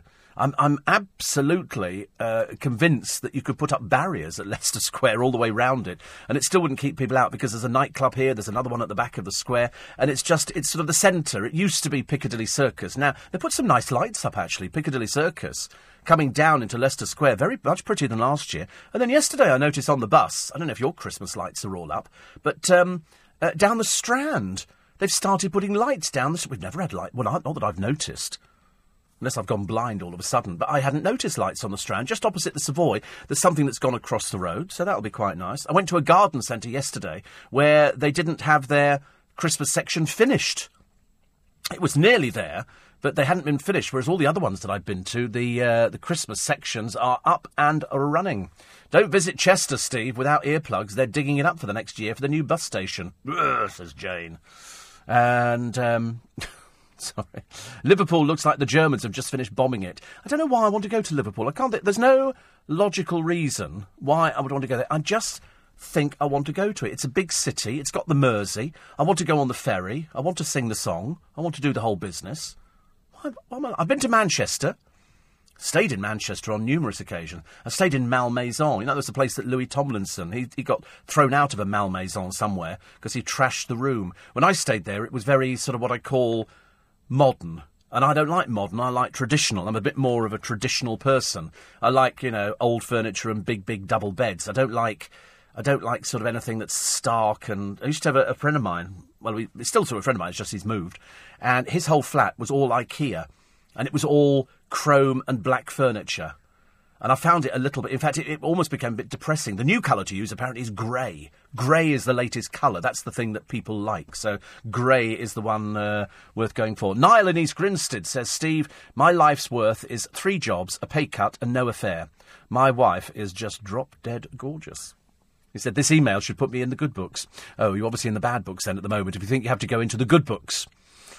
they were saying that's why, you know, you. Um, you actually go out there and you have so many things in the course of your life. And so you have so many jobs, so many pay increases, nine, nine pay rises in your career. And, and an affair as well. So, six jobs, nine pay rises, and an affair. And that's your life's work. I'm still waiting for the affair. I'm still. I don't think with a bad arm it's going to happen at all. I really don't think so. I don't think anybody's going to be interested. They said to me this morning, "How's everything?" And I went, "I was trying to explain, as I did at the beginning of the program, that trying to have a shower with this plastic sleeve on is just a nightmare. You try doing everything with one. Try putting one hand behind your back for the day and operating with one hand, and it's not the hand you normally use. And I promise you, you'll come a cropper quite quickly. It's 5.30. Steve Allen on LBC. Morning, everybody. Nice to have your company. 26 minutes to 6. I saw a great car number plate the other day. I was going back into, into Twickenham and, and, a, and a very nice car was coming towards me. And, and they either get them uh, coming towards me or they're behind me. And I was thinking, oh, please make them go away quickly. This was a particularly nice car, but the number plate was media. And I couldn't think of what it had been made up of. I, I, I didn't have enough time to look. I just saw media. And I remember thinking, I wonder who that is. It was on a very nice uh, Rolls Ghost, I think it was. But uh, I thought media. I might have to check that one out and find out who owns it. It was certainly very good one. Certainly flasher than mine, anyway. Uh, John says, Steve, I live in Liverpool. I spent 25 years in London and the last 10 in UAE, United Arab Emirates. It's changed so much since I left in 79. It's now a truly international university city. People come from all over the world to watch Everton and Liverpool. I was on your show 30 years back. It's not. He says, I worked at WE Record, WEA, sorry, WEA Records. He says, I still follow your show and enjoy it as much as I did in the 80s.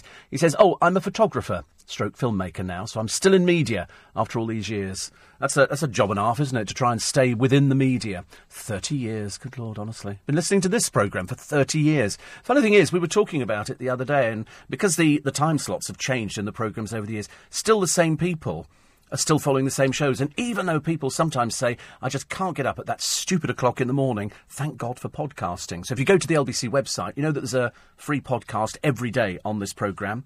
Uh, where we look at the wonderful world of celebrities, uh, ably assisted by the uh, the producer, who sort of shoves me all these stories, and then I sort of make of them what I make of them.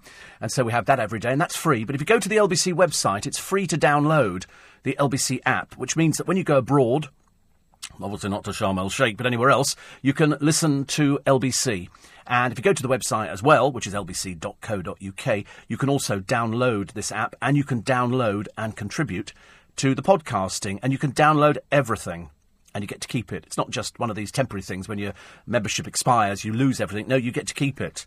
And uh, you can download everything, every single person's programme, from Iain Dale all the way through to Clive Bull, to James O'Brien, to his Mystery Hours, to Nick Ferrari, to the uh, phone ins with Farage. You can do all of these things. And Boris Johnson, and uh, even Nick Clegg is still on the system. And it goes back quite a few years, plus all the in conversations with all the guests. And this weekend, this weekend is a particularly good one because Wilbur Smith, the author, the South African author, is going to be with us in the studio, and Derren Brown is going to be here as well. He starts a new tour very, very shortly. We had a really, really good chat. Both conversations, really. I say it every week. I know it sounds stupid, but I promise you, I don't think we've had a bad. Co- I've never actually come out of an in conversation and gone, God, that was awful. Although I'm sure, you know, with all the will in the world, there'll be something around the corner that goes, this one's not going to work as well. But uh, Derren Brown Really, really good. Very, very good. He's such an interesting man. I, you know, I can talk magic till the cows come home. Uh, and I have to remember that sometimes we can talk about things that you wouldn't understand. So I have to be very careful on what we can talk about and what we can't talk about. But it's a very good interview. Very, very good interview. And, uh, and Wilbur as well, who came in with his gorgeous wife and we recorded that one a little while ago. So his his book is out. I'm hoping tomorrow that Aled Jones is going to uh, drop in, and we're going to do a recording with him. But I'm just waiting for the confirmation of that, and hopefully that'll run shortly because the, all these people have got pantomimes. I'm assuming Aled has got a pantomime coming up as well. And uh, we must also try and get Stephen Mulhern in. We haven't managed to get him in yet, even though he's in this building quite a lot. On the subject of uh, Liverpool, Noring says, We loved Liverpool when we were up there in the summer. So we did the Fab Four taxi, brilliant, took us to all the Beatles' homes, Strawberry Fields, Penny. You tend to forget that they're, they exist, these places. Strawberry Fields, Penny Lane, they all exist. And I suppose in London with Abbey Road, when you go down there, any day of the week in London, go to Abbey Road and you'll find all the tourists on the crossing and all the traffic slows down because it's a fa- fairly busy bit of road, and uh, people take pictures of them on the crossing. They want to recreate the Abbey Road. They write on the walls and everything else. So for me to go to Liverpool and see Strawberry Fields and Penny Lane, you know, you'd have to, and I've, I've got, I haven't used it up yet, I've got an iTunes card for every single Beatles album and every single film that they made, every single thing.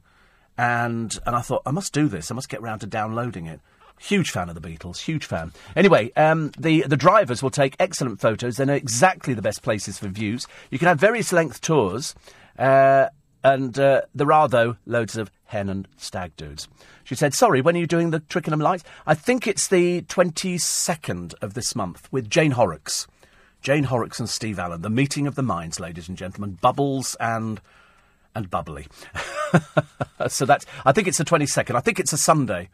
I think it's a Sunday. She says, if you haven't done it by the time you, you get to that, please wish little Julie happy birthday. Because uh, everybody's got a birthday at some point. A friend of mine actually refuses to tell me his date of birth. He just goes, "Oh, it's it's sometime this year," and that's about as far as it goes. Uh, we're still trying to find out all the uh, the problems with Sharm el Sheikh. This is going to affect because today, Thursday, is changeover day. This is when all the people are coming in and the people are leaving. But with changeover day in this particular instance, and because it's Sharm el Sheikh, they've got lots of problems. So they're thinking of taking RAF planes in there to get people out. So at least we know where they've been uh, refueled. I mean, last year, just to prove how popular Sharm el Sheikh is, quarter of a million people went there on holiday. I personally had loads of friends. They've been there for donkey's years. They love it. They do the all inclusive. Uh, a lot of Russians go to Sharm el Sheikh, so there's some quite posh bits. I'm told that a bottle of wine is an arm and a leg. Or in the case of the Russians, two arms and two legs. A friend of mine went there. She said it was lovely. She said, but ice creams on the beach were almost prohibitive. It was way, way too expensive. So that's why people do the all inclusive. Uh, what they're going to do now is hopefully I don't think the airlift will probably take place until the weekend. They've got to make sure the planes are in place. And they're trying to get out, I think, around about 20,000 people. But uh, as well as getting them out, the worry that I have is all the people who are booked to go off to Sharm el Sheikh, who'll probably be flying out today or thought they were flying out yesterday. And now that the government have made this decision, you're not flying anywhere at all. So I wonder what people are going to do. I wonder what the. Uh, the tourist people have in place. I wonder what the uh, the tour guides are going to be saying about it. I wonder what the uh, the companies who are flying people over. Thomson, I should imagine, flying loads of people over to Sharm el Sheikh. What are they doing? Are they offering people a, a refund, or are they uh, or are they doing you know something else? Wait a minute. Oh, sorry, I just really jammed my uh, my mouse on the table. Then a bit annoying, wasn't it? Really. Uh, Paul in Manchesterford says, the, "Oh right, oh this is interesting. Who do you think owned the number plate media? Who do you think owned the number plate media?" Apparently, it used to belong to Max Clifford. Well, it can't have been him driving it, but it was definitely a bloke driving. Google doesn't say who the current owner is, says Paul in uh, in Kingston. Oh, interesting. It must be somebody who's coming from, from Kingston around that uh, that way. Media. We'll try and find out. There's somebody else. James says used to belong to Max Clifford. Perhaps it perhaps it stayed with the car. Although actually the car didn't look like his was it his car? Oh, somebody else could have been driving. I suppose. I don't know. Actually, you've now intrigued me. I might have to find out something else. Liverpool is a lovely place, says Michael. Lovely place. Uh, he's in Manchester, of course. He says go to Albert Dock. It's amazing. This is where Richard and Judy were, weren't they, in the Albert Dock? That's why it's quite nice. The Scousers are very friendly and very funny. Apparently, uh, Liverpool one is superb for shopping, lunch, or cafes. Blackpool isn't rubbish, common and horrid. It's full of cheap, nasty, drunk wedding parties. I hate Blackpool. I decline my mate's offer of going to Blackpool every time I feel offended when asked when asked to go there. Yes, I mean, it, I don't know who it appeals to. I can't imagine. There, there might be people though, mightn't there, who are sort of listening, going, "But wait a minute, I've I've booked my summer holiday to go to Blackpool." It might appeal to people. Not up to me. Apparently, boys, says Brian in Bangkok, do play netball in America, but they, they call it basketball.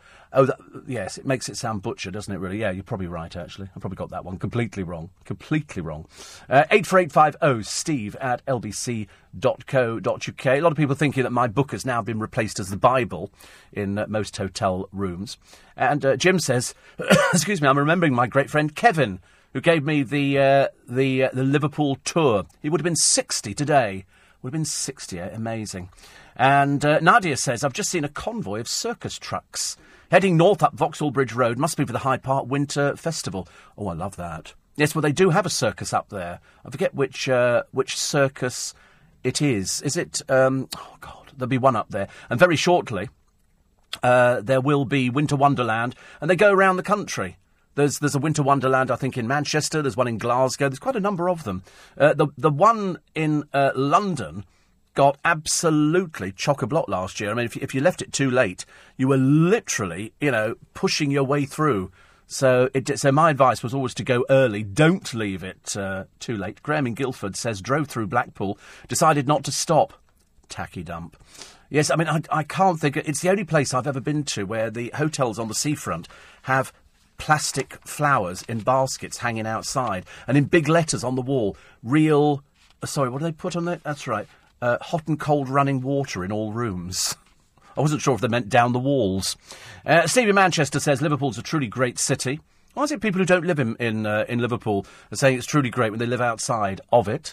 Uh, Jason in Ascot says the Christmas section at Long Acres Garden in Windlesham is amazing. I love these Christmas sections. You know they have companies that go in and do it.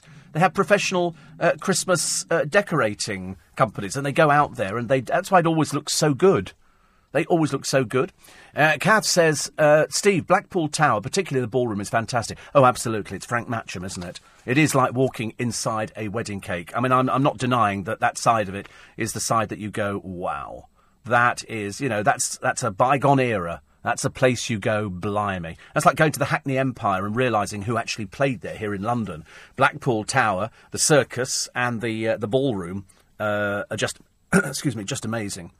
Blackpool Tower, I think, is permanently being uh, permanently being sort of painted because I think because as the sea air comes in, it kind of destroys bits of it. Still worth seeing. Still worth seeing. It's just the rest of Blackpool's awful. It's quarter to six. Steve Allen on LBC.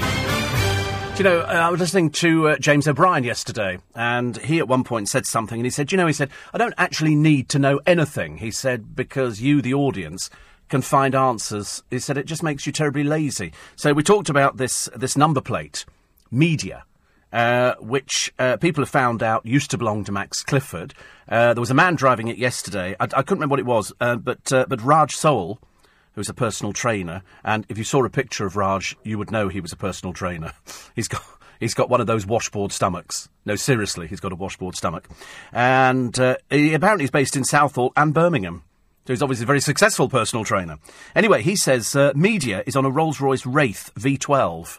Yeah, it's it's certainly black and silver. That's that's a fact. It was uh, it was very nice. Great great pictures. Great pictures. Uh, Carol says I was in Liverpool in October. I recommend the Atlantic Tower Hotel. Great breakfast buffet and views of the pierhead.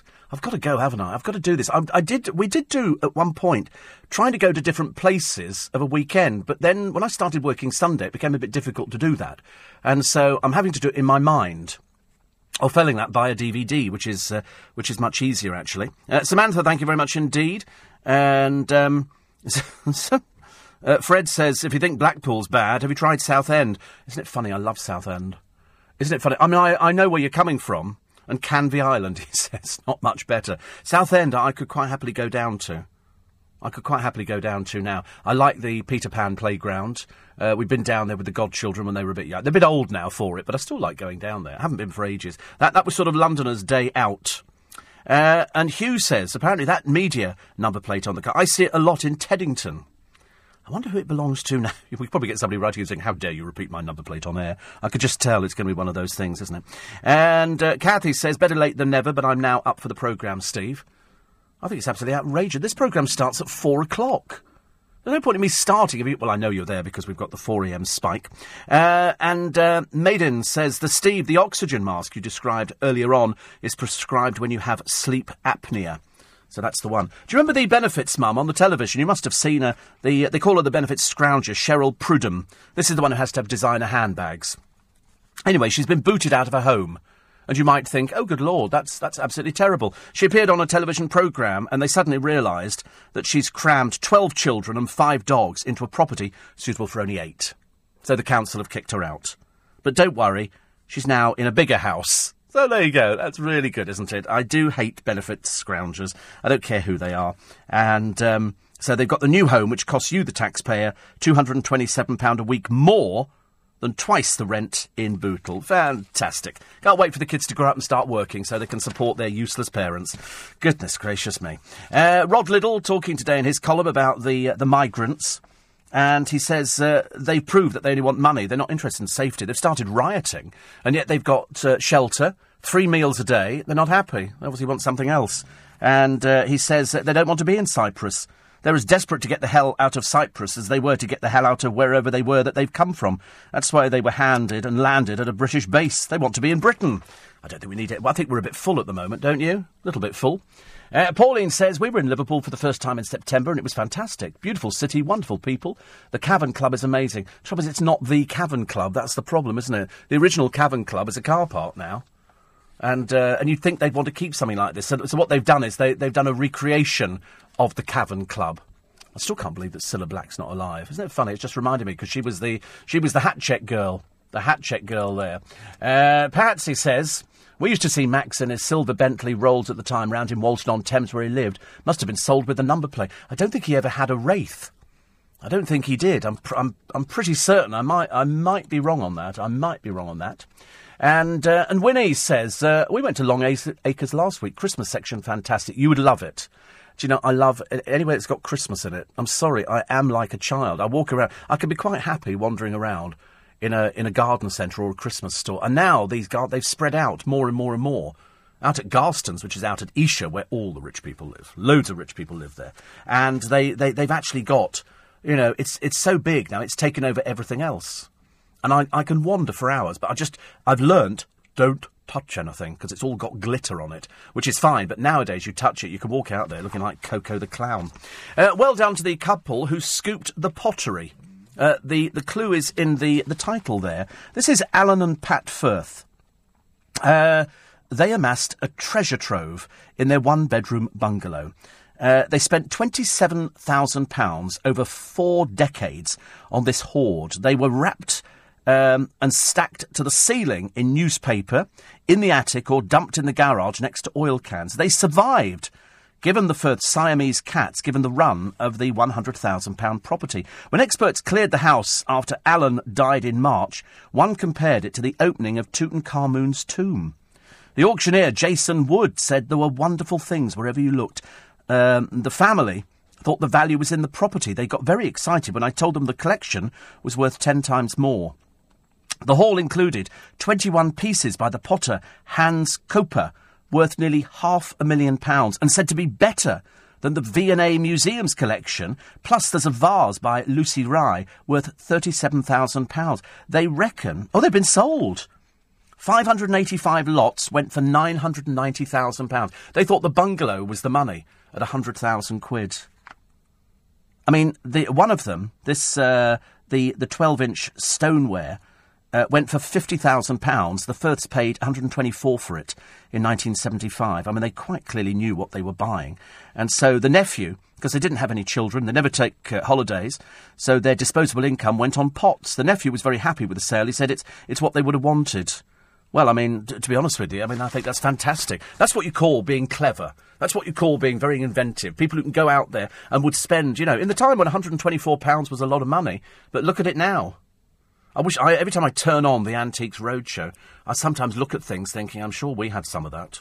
I'm sure, sure we used to have this stuff over the years because you bought it because it was of the period. I mean, the stuff here, I mean, there's a, one of their porcelain vases, £37,000. So to realise, literally, you know, a million pounds on just what they had. They thought and it was all wrapped in newspaper and just left there. Luckily, it didn't get broken.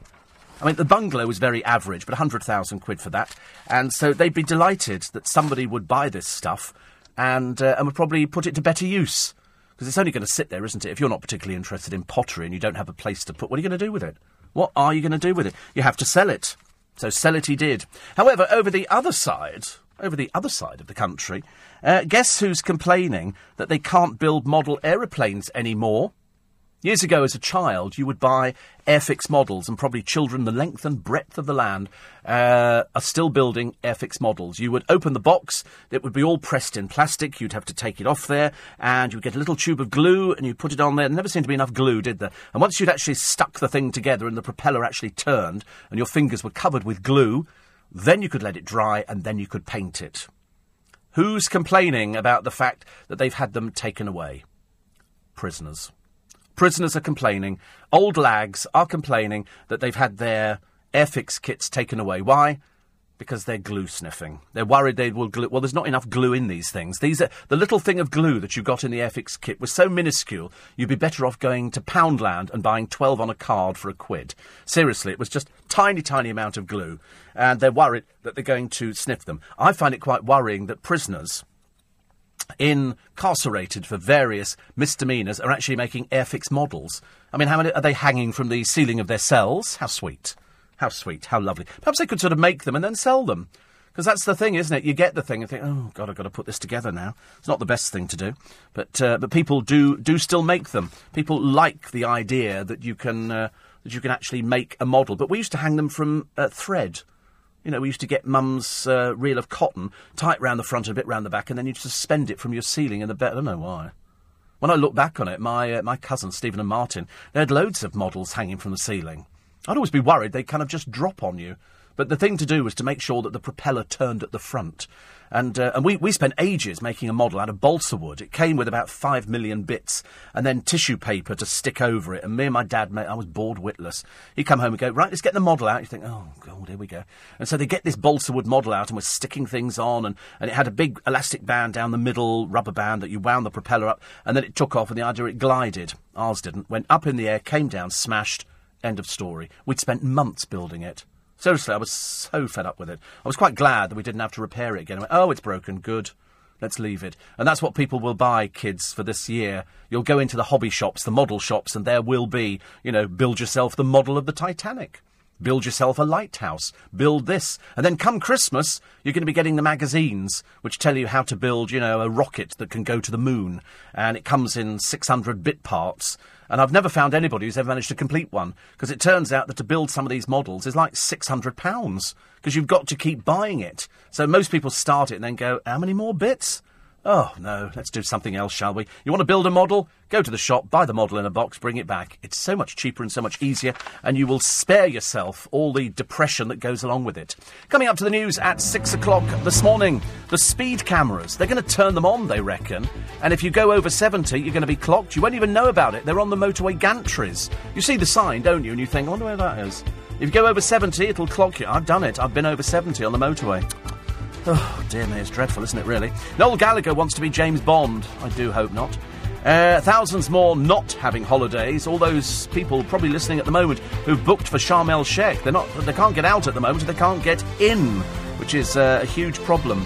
Uh, the benefits scrounger. She forgot she had 10 children. She had 12 living in a house for eight, so they've had to rehouse her again. I'd rather she went off to work, actually, make it a lot easier. Be very careful what you put in your copy, and the evil Ender's rapist. Not good. On.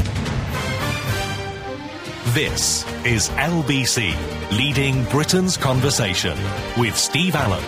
Tweet at LBC. Text 84850. Steve Allen on LBC. Morning, everybody. Remember, remember the 5th of November, gunpowder, treason, and plot. It's going to be a washout. Apparently, it's going to rain, and it won't stop people uh, letting off fireworks because fireworks seem to go through the rain. But the trouble is, it comes with wind as well. So just check, you know, before you set off your little rockets and everything else, that they're pointing at least in the right direction, which will be away from the house. And if you've got uh, neighbours who've got pets, spare a thought for them. They hate it. Thousands stranded in Sharm el Sheikh, thousands getting ready to depart on their holiday. It's changeover day, it's Thursday, and uh, they're not going. They're not going anywhere. The ones who are there need to get out, and they think by this weekend they will do it. The speed cameras, we just lose every time, don't we, as motorists? They just don't like us. And the funny side of the message on the cup of coffee woman who hated it. The barista wrote on there, you know, you're hot kind of thing, and she didn't like it. I'm complaining about it, and so people complain about it. You can't, you can't give anybody compliments anymore. They don't like compliments. No good saying to somebody you're really good looking. What do you mean that? What does that mean? Oh, you're really nice looking. I hate you. Nobody likes being given compliments anymore. I'm frightened. You know, it's almost you can't even pat people on the bottom anymore. What's the matter with the world? It's gone completely mad completely stark staring mad. Well, you can't put your. I'm frightened to put my arm round the producer. Well, to be honest with you, I couldn't actually get my arm round the producer. But you know, it's one of those sort of things. You know, any any sort of sign of affection now, oh, that's out the window. So this barista, anyway, I had to apologise to her. Oh God, I'd bar her. She'd be the first person I'd bar from there. Going, no, I'm terribly sorry. He was just being nice. He just he thought you were hot. You know, perhaps he's come from somewhere where, you know, he sits on the beach and it's hot. I don't know, I'm just trying to sort of, sort of err on the side of caution, thinking perhaps, you know, he says to, perhaps he doesn't know another word. Perhaps his English isn't that brilliant in there, and he's written "you're hot" as opposed to you know I think you look really, really, really hot. I don't know. Can't think of any other word to, to use in place of it. Uh, Coleen Nolan and hot water about Blackpool. Although she's absolutely right, it is a war zone. Ask anybody who's ever been there, who's of the normal world. Uh, be very careful what you put in your coffee. This is after one of the boys from uh, the now defunct One Direction uh, said that he put all sorts of strange stuff in there. They said, really, you shouldn't. It's just full of fat, which is not uh, not good.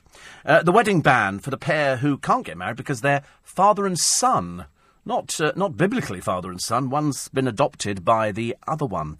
Uh, and the the 14 pints of Pepsi a day, which has killed a mother. Uh, admittedly, she was on medication as well.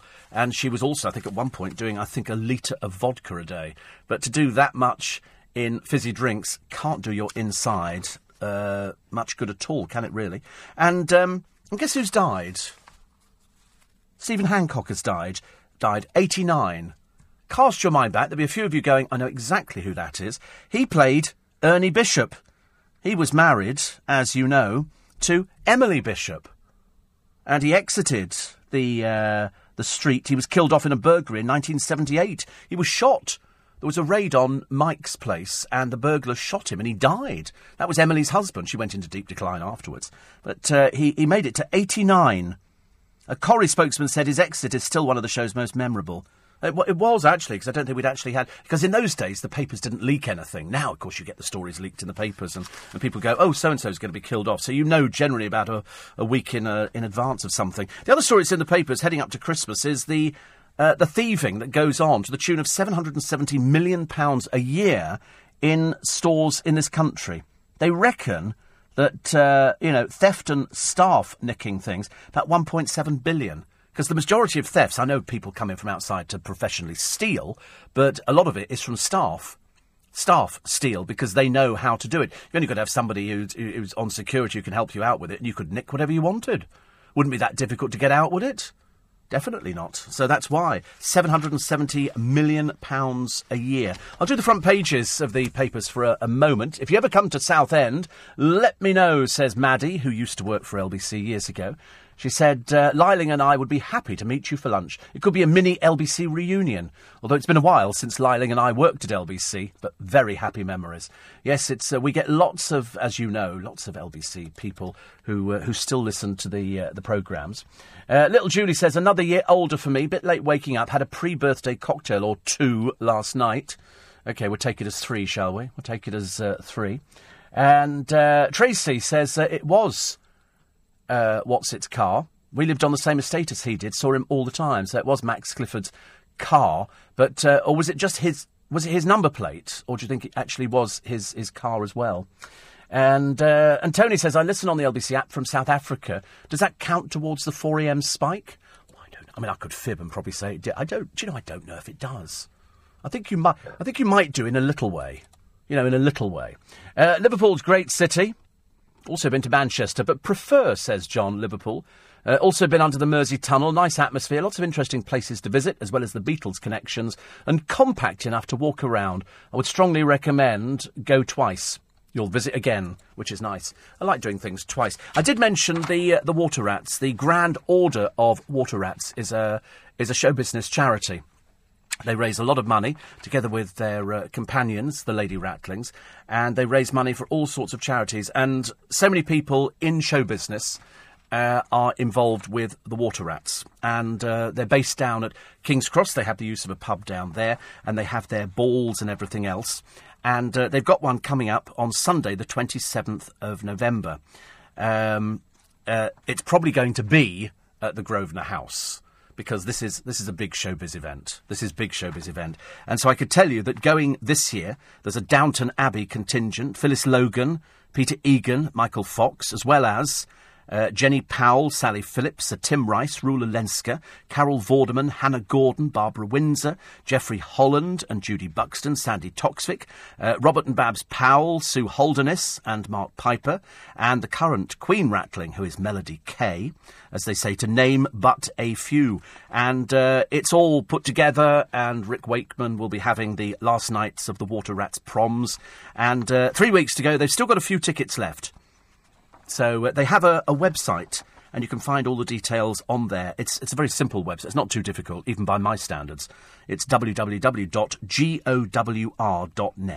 G-O-W-R.net. And if you've never been, you'll, you'll find celebrities on table. You get all sorts of people going, and uh, you'll love it.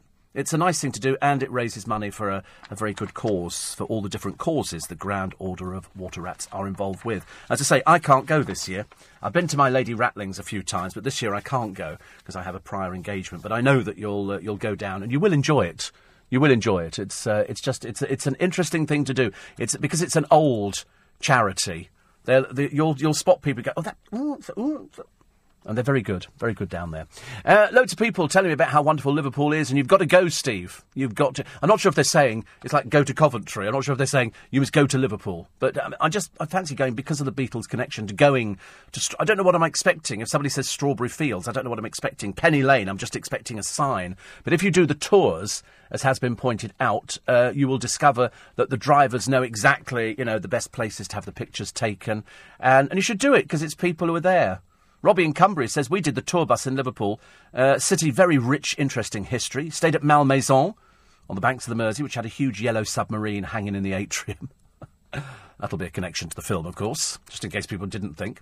And uh, interesting, one of your listeners has been under the Mersey Tunnel, Steve, as opposed to through it. Yes. Uh, Sue Ann says, I get chatted up, innuendos, weekly. I laugh it off. Yeah, I mean, I d- I don't understand why this, this lady, and I'll find her in the papers for you, she's not happy. She goes in there, and you know what they do now? They, they sometimes write on your coffee mug things like, you know, have a nice day, and they do a smiley face or things like that. And uh, she didn't like it. She didn't like it at all. She thought it was she thought it was an intrusion, you know, because the, the bloke called her hot. Um, I don't know why. I don't know why people don't like. I mean, it's not like he's sort of leaping uh, over the counter and attacking her or something like that. He's just sort of going, "You look, you look hot." But obviously, people don't like compliments nowadays, which I find I find a little bit sad. I would expect people to like a compliment. If somebody somebody came up to, it's never going to happen. But if somebody came up to me and said, "You, you look really nice today," you know, I would be taken aback. I have to be honest. But uh, you know, see, the producer just said to me, "said You look really nice." Now that's HR, as far as I'm concerned. You know, that's now scary because he never said it when he saw me first thing in the morning when I thought I looked my hottest. But apparently now I don't look my hottest. Who's 75? I mean, apart from quite a few of you listening, maybe, but who's 75 who you think, is she really? Raquel Welch. Raquel Welch is 75, and she looks absolutely amazing. Absolutely amazing. And uh, she's obviously done an interview with, I don't know, she, oh, she's done Piers Morgan. Well, I bet he loved that one. You know what Piers is like with his interviews? He's a bit like Jonathan Ross. So, 75, she looks good. Which means I'm not looking bad for whatever it is. It's uh, quarter past six. Steve Allen on LBC. 6.20. Ah, if only. Uh, nice to have your company. Welcome along to the uh, to the proceedings for today. I can't now find the story of the girl who complained about what the barista wrote on the side of her cup, mainly because I think it appeared in one of the papers and I can't find it. Anyway, whatever it was, she didn't like it. She didn't like the idea that he was sort of mildly flirting with her, which I thought is okay. If you go in and you buy a cup of coffee, they do write things on the side of your mugs, and I, I don't I don't find it offensive. Different if they sort of put down, you know, uh, here, here's my phone number, then I, I would probably find that a little bit a little bit strange. Uh, Raquel Welch, because she's doing Piers Morgan's programme, um, she's talking about getting married, and she said she would get married again. She said she doesn't uh, actually sort of rule it out, even though she is 79. Uh, other stories in the papers today. Polly Hudson doing the bit about uh, Brooklyn Beckham and the overprotective mum.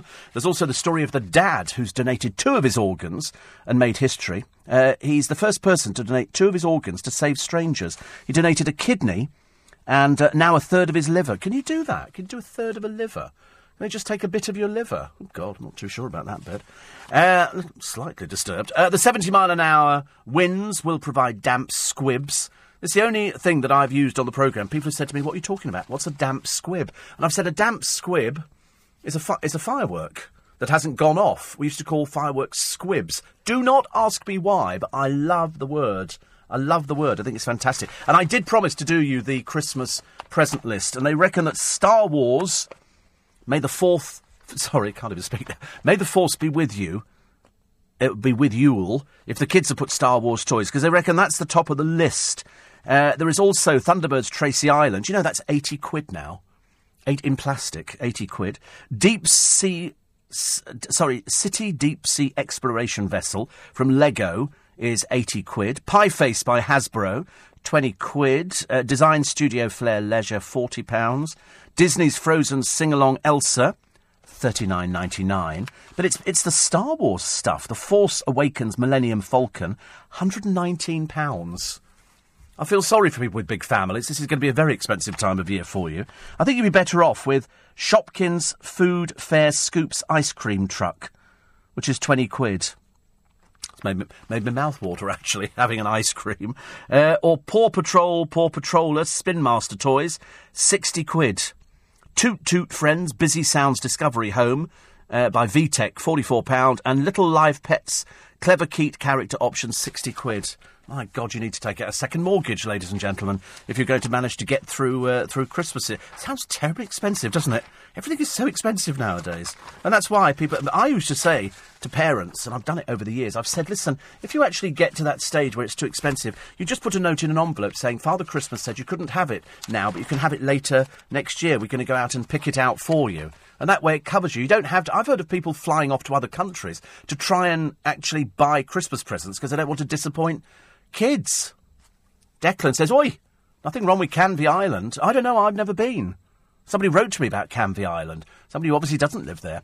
And uh, they've cleaned it up now. You don't even glow when you come out of the sea. Poor old Canvey. I was going to say happy birthday, little Julie, looking more beautiful every year, but I don't want to get into trouble by paying a compliment. Should I risk it? Says Kevin the Milkman. Yeah, go on. We know people. We we we can say things. And uh, Janet in Chipstead says exactly the same. Very happy birthday to dear little Julie. So many happy returns of the day. Uh, Brian says the guy who wrote hot was only pointing out the coffee was hot. Yeah, I thought of that one as well. But when you look on the side of the mug, it doesn't it doesn't look like that. So obviously not. Anna says the lady Ratlings bought an electric wheel uh, chair for me because I've got cerebral palsy, and. Um, Somebody says, uh, Will says, if Max Clifford is listening to this from his prison cell, his car should be in the garage waiting for his release. He's probably freaking out right now. No, they're driving it round. They're driving it round. Uh, the Queensway Tunnel has two levels. The lower one was for trams, but they cancelled the extension, says Ben. And uh, another one here says, you see, Stephen on the Isle of Dogs being nice, you see. Maybe the barista was referring to the coffee being hot. I thought that as well. I thought that would be sort of get out clause, but no, they've actually said no. It was nothing to do with that. He actually thought she was uh, hot. Here's the despot at the palace. It's another friend of Prince Andrew. Don't know what the Queen's doing, talking to the uh, the uh, president of where's this from? This is Kazakhstan. I mean, Lord, honestly, Prince Andrew and the friends he shouldn't really be hanging around with.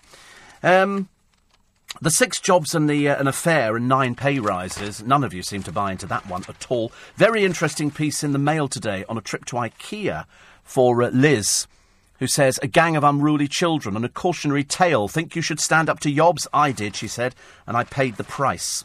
Oh, this is what the uh, the barista wrote to Laura Roberts, and. Um, uh, Laura Roberts gets every time she visits her local Starbucks. Uh, the love stuck barista has been scrawling messages in a bid to win her over. In the latest example, he crossed out part of a warning message about the drink's temperature.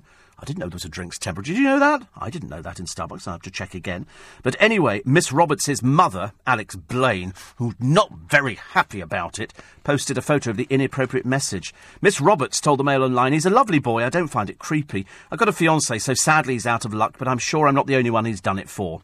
But, uh, but the mother wrote creepy barista. Get rid of your mother, Laura. She's quite clearly not fit for purpose. Nothing worse than interfering mothers.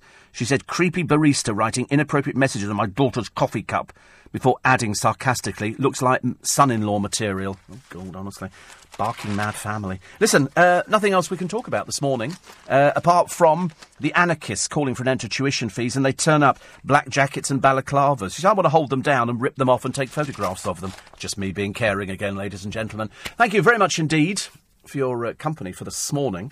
It's a miserable day. It's not exactly the best. And if you have a bonfire night tonight and you have fireworks, uh, then be safe with them. If it doesn't ignite, don't go back to it. Throw it into a bucket of water or throw water over it. Makes it a lot safer for everybody. And if you've got pets, you know what you have to do. You've got to keep them well away from any fireworks, and they might go on all night. Hopefully not after midnight. And uh, let's be safe, shall we? You can listen to LBC whenever you want, wherever you are. Download the free LBC app for your mobile or tablet, and never miss a moment. And I do mean that. It's free to do, and it's, it'll change your life.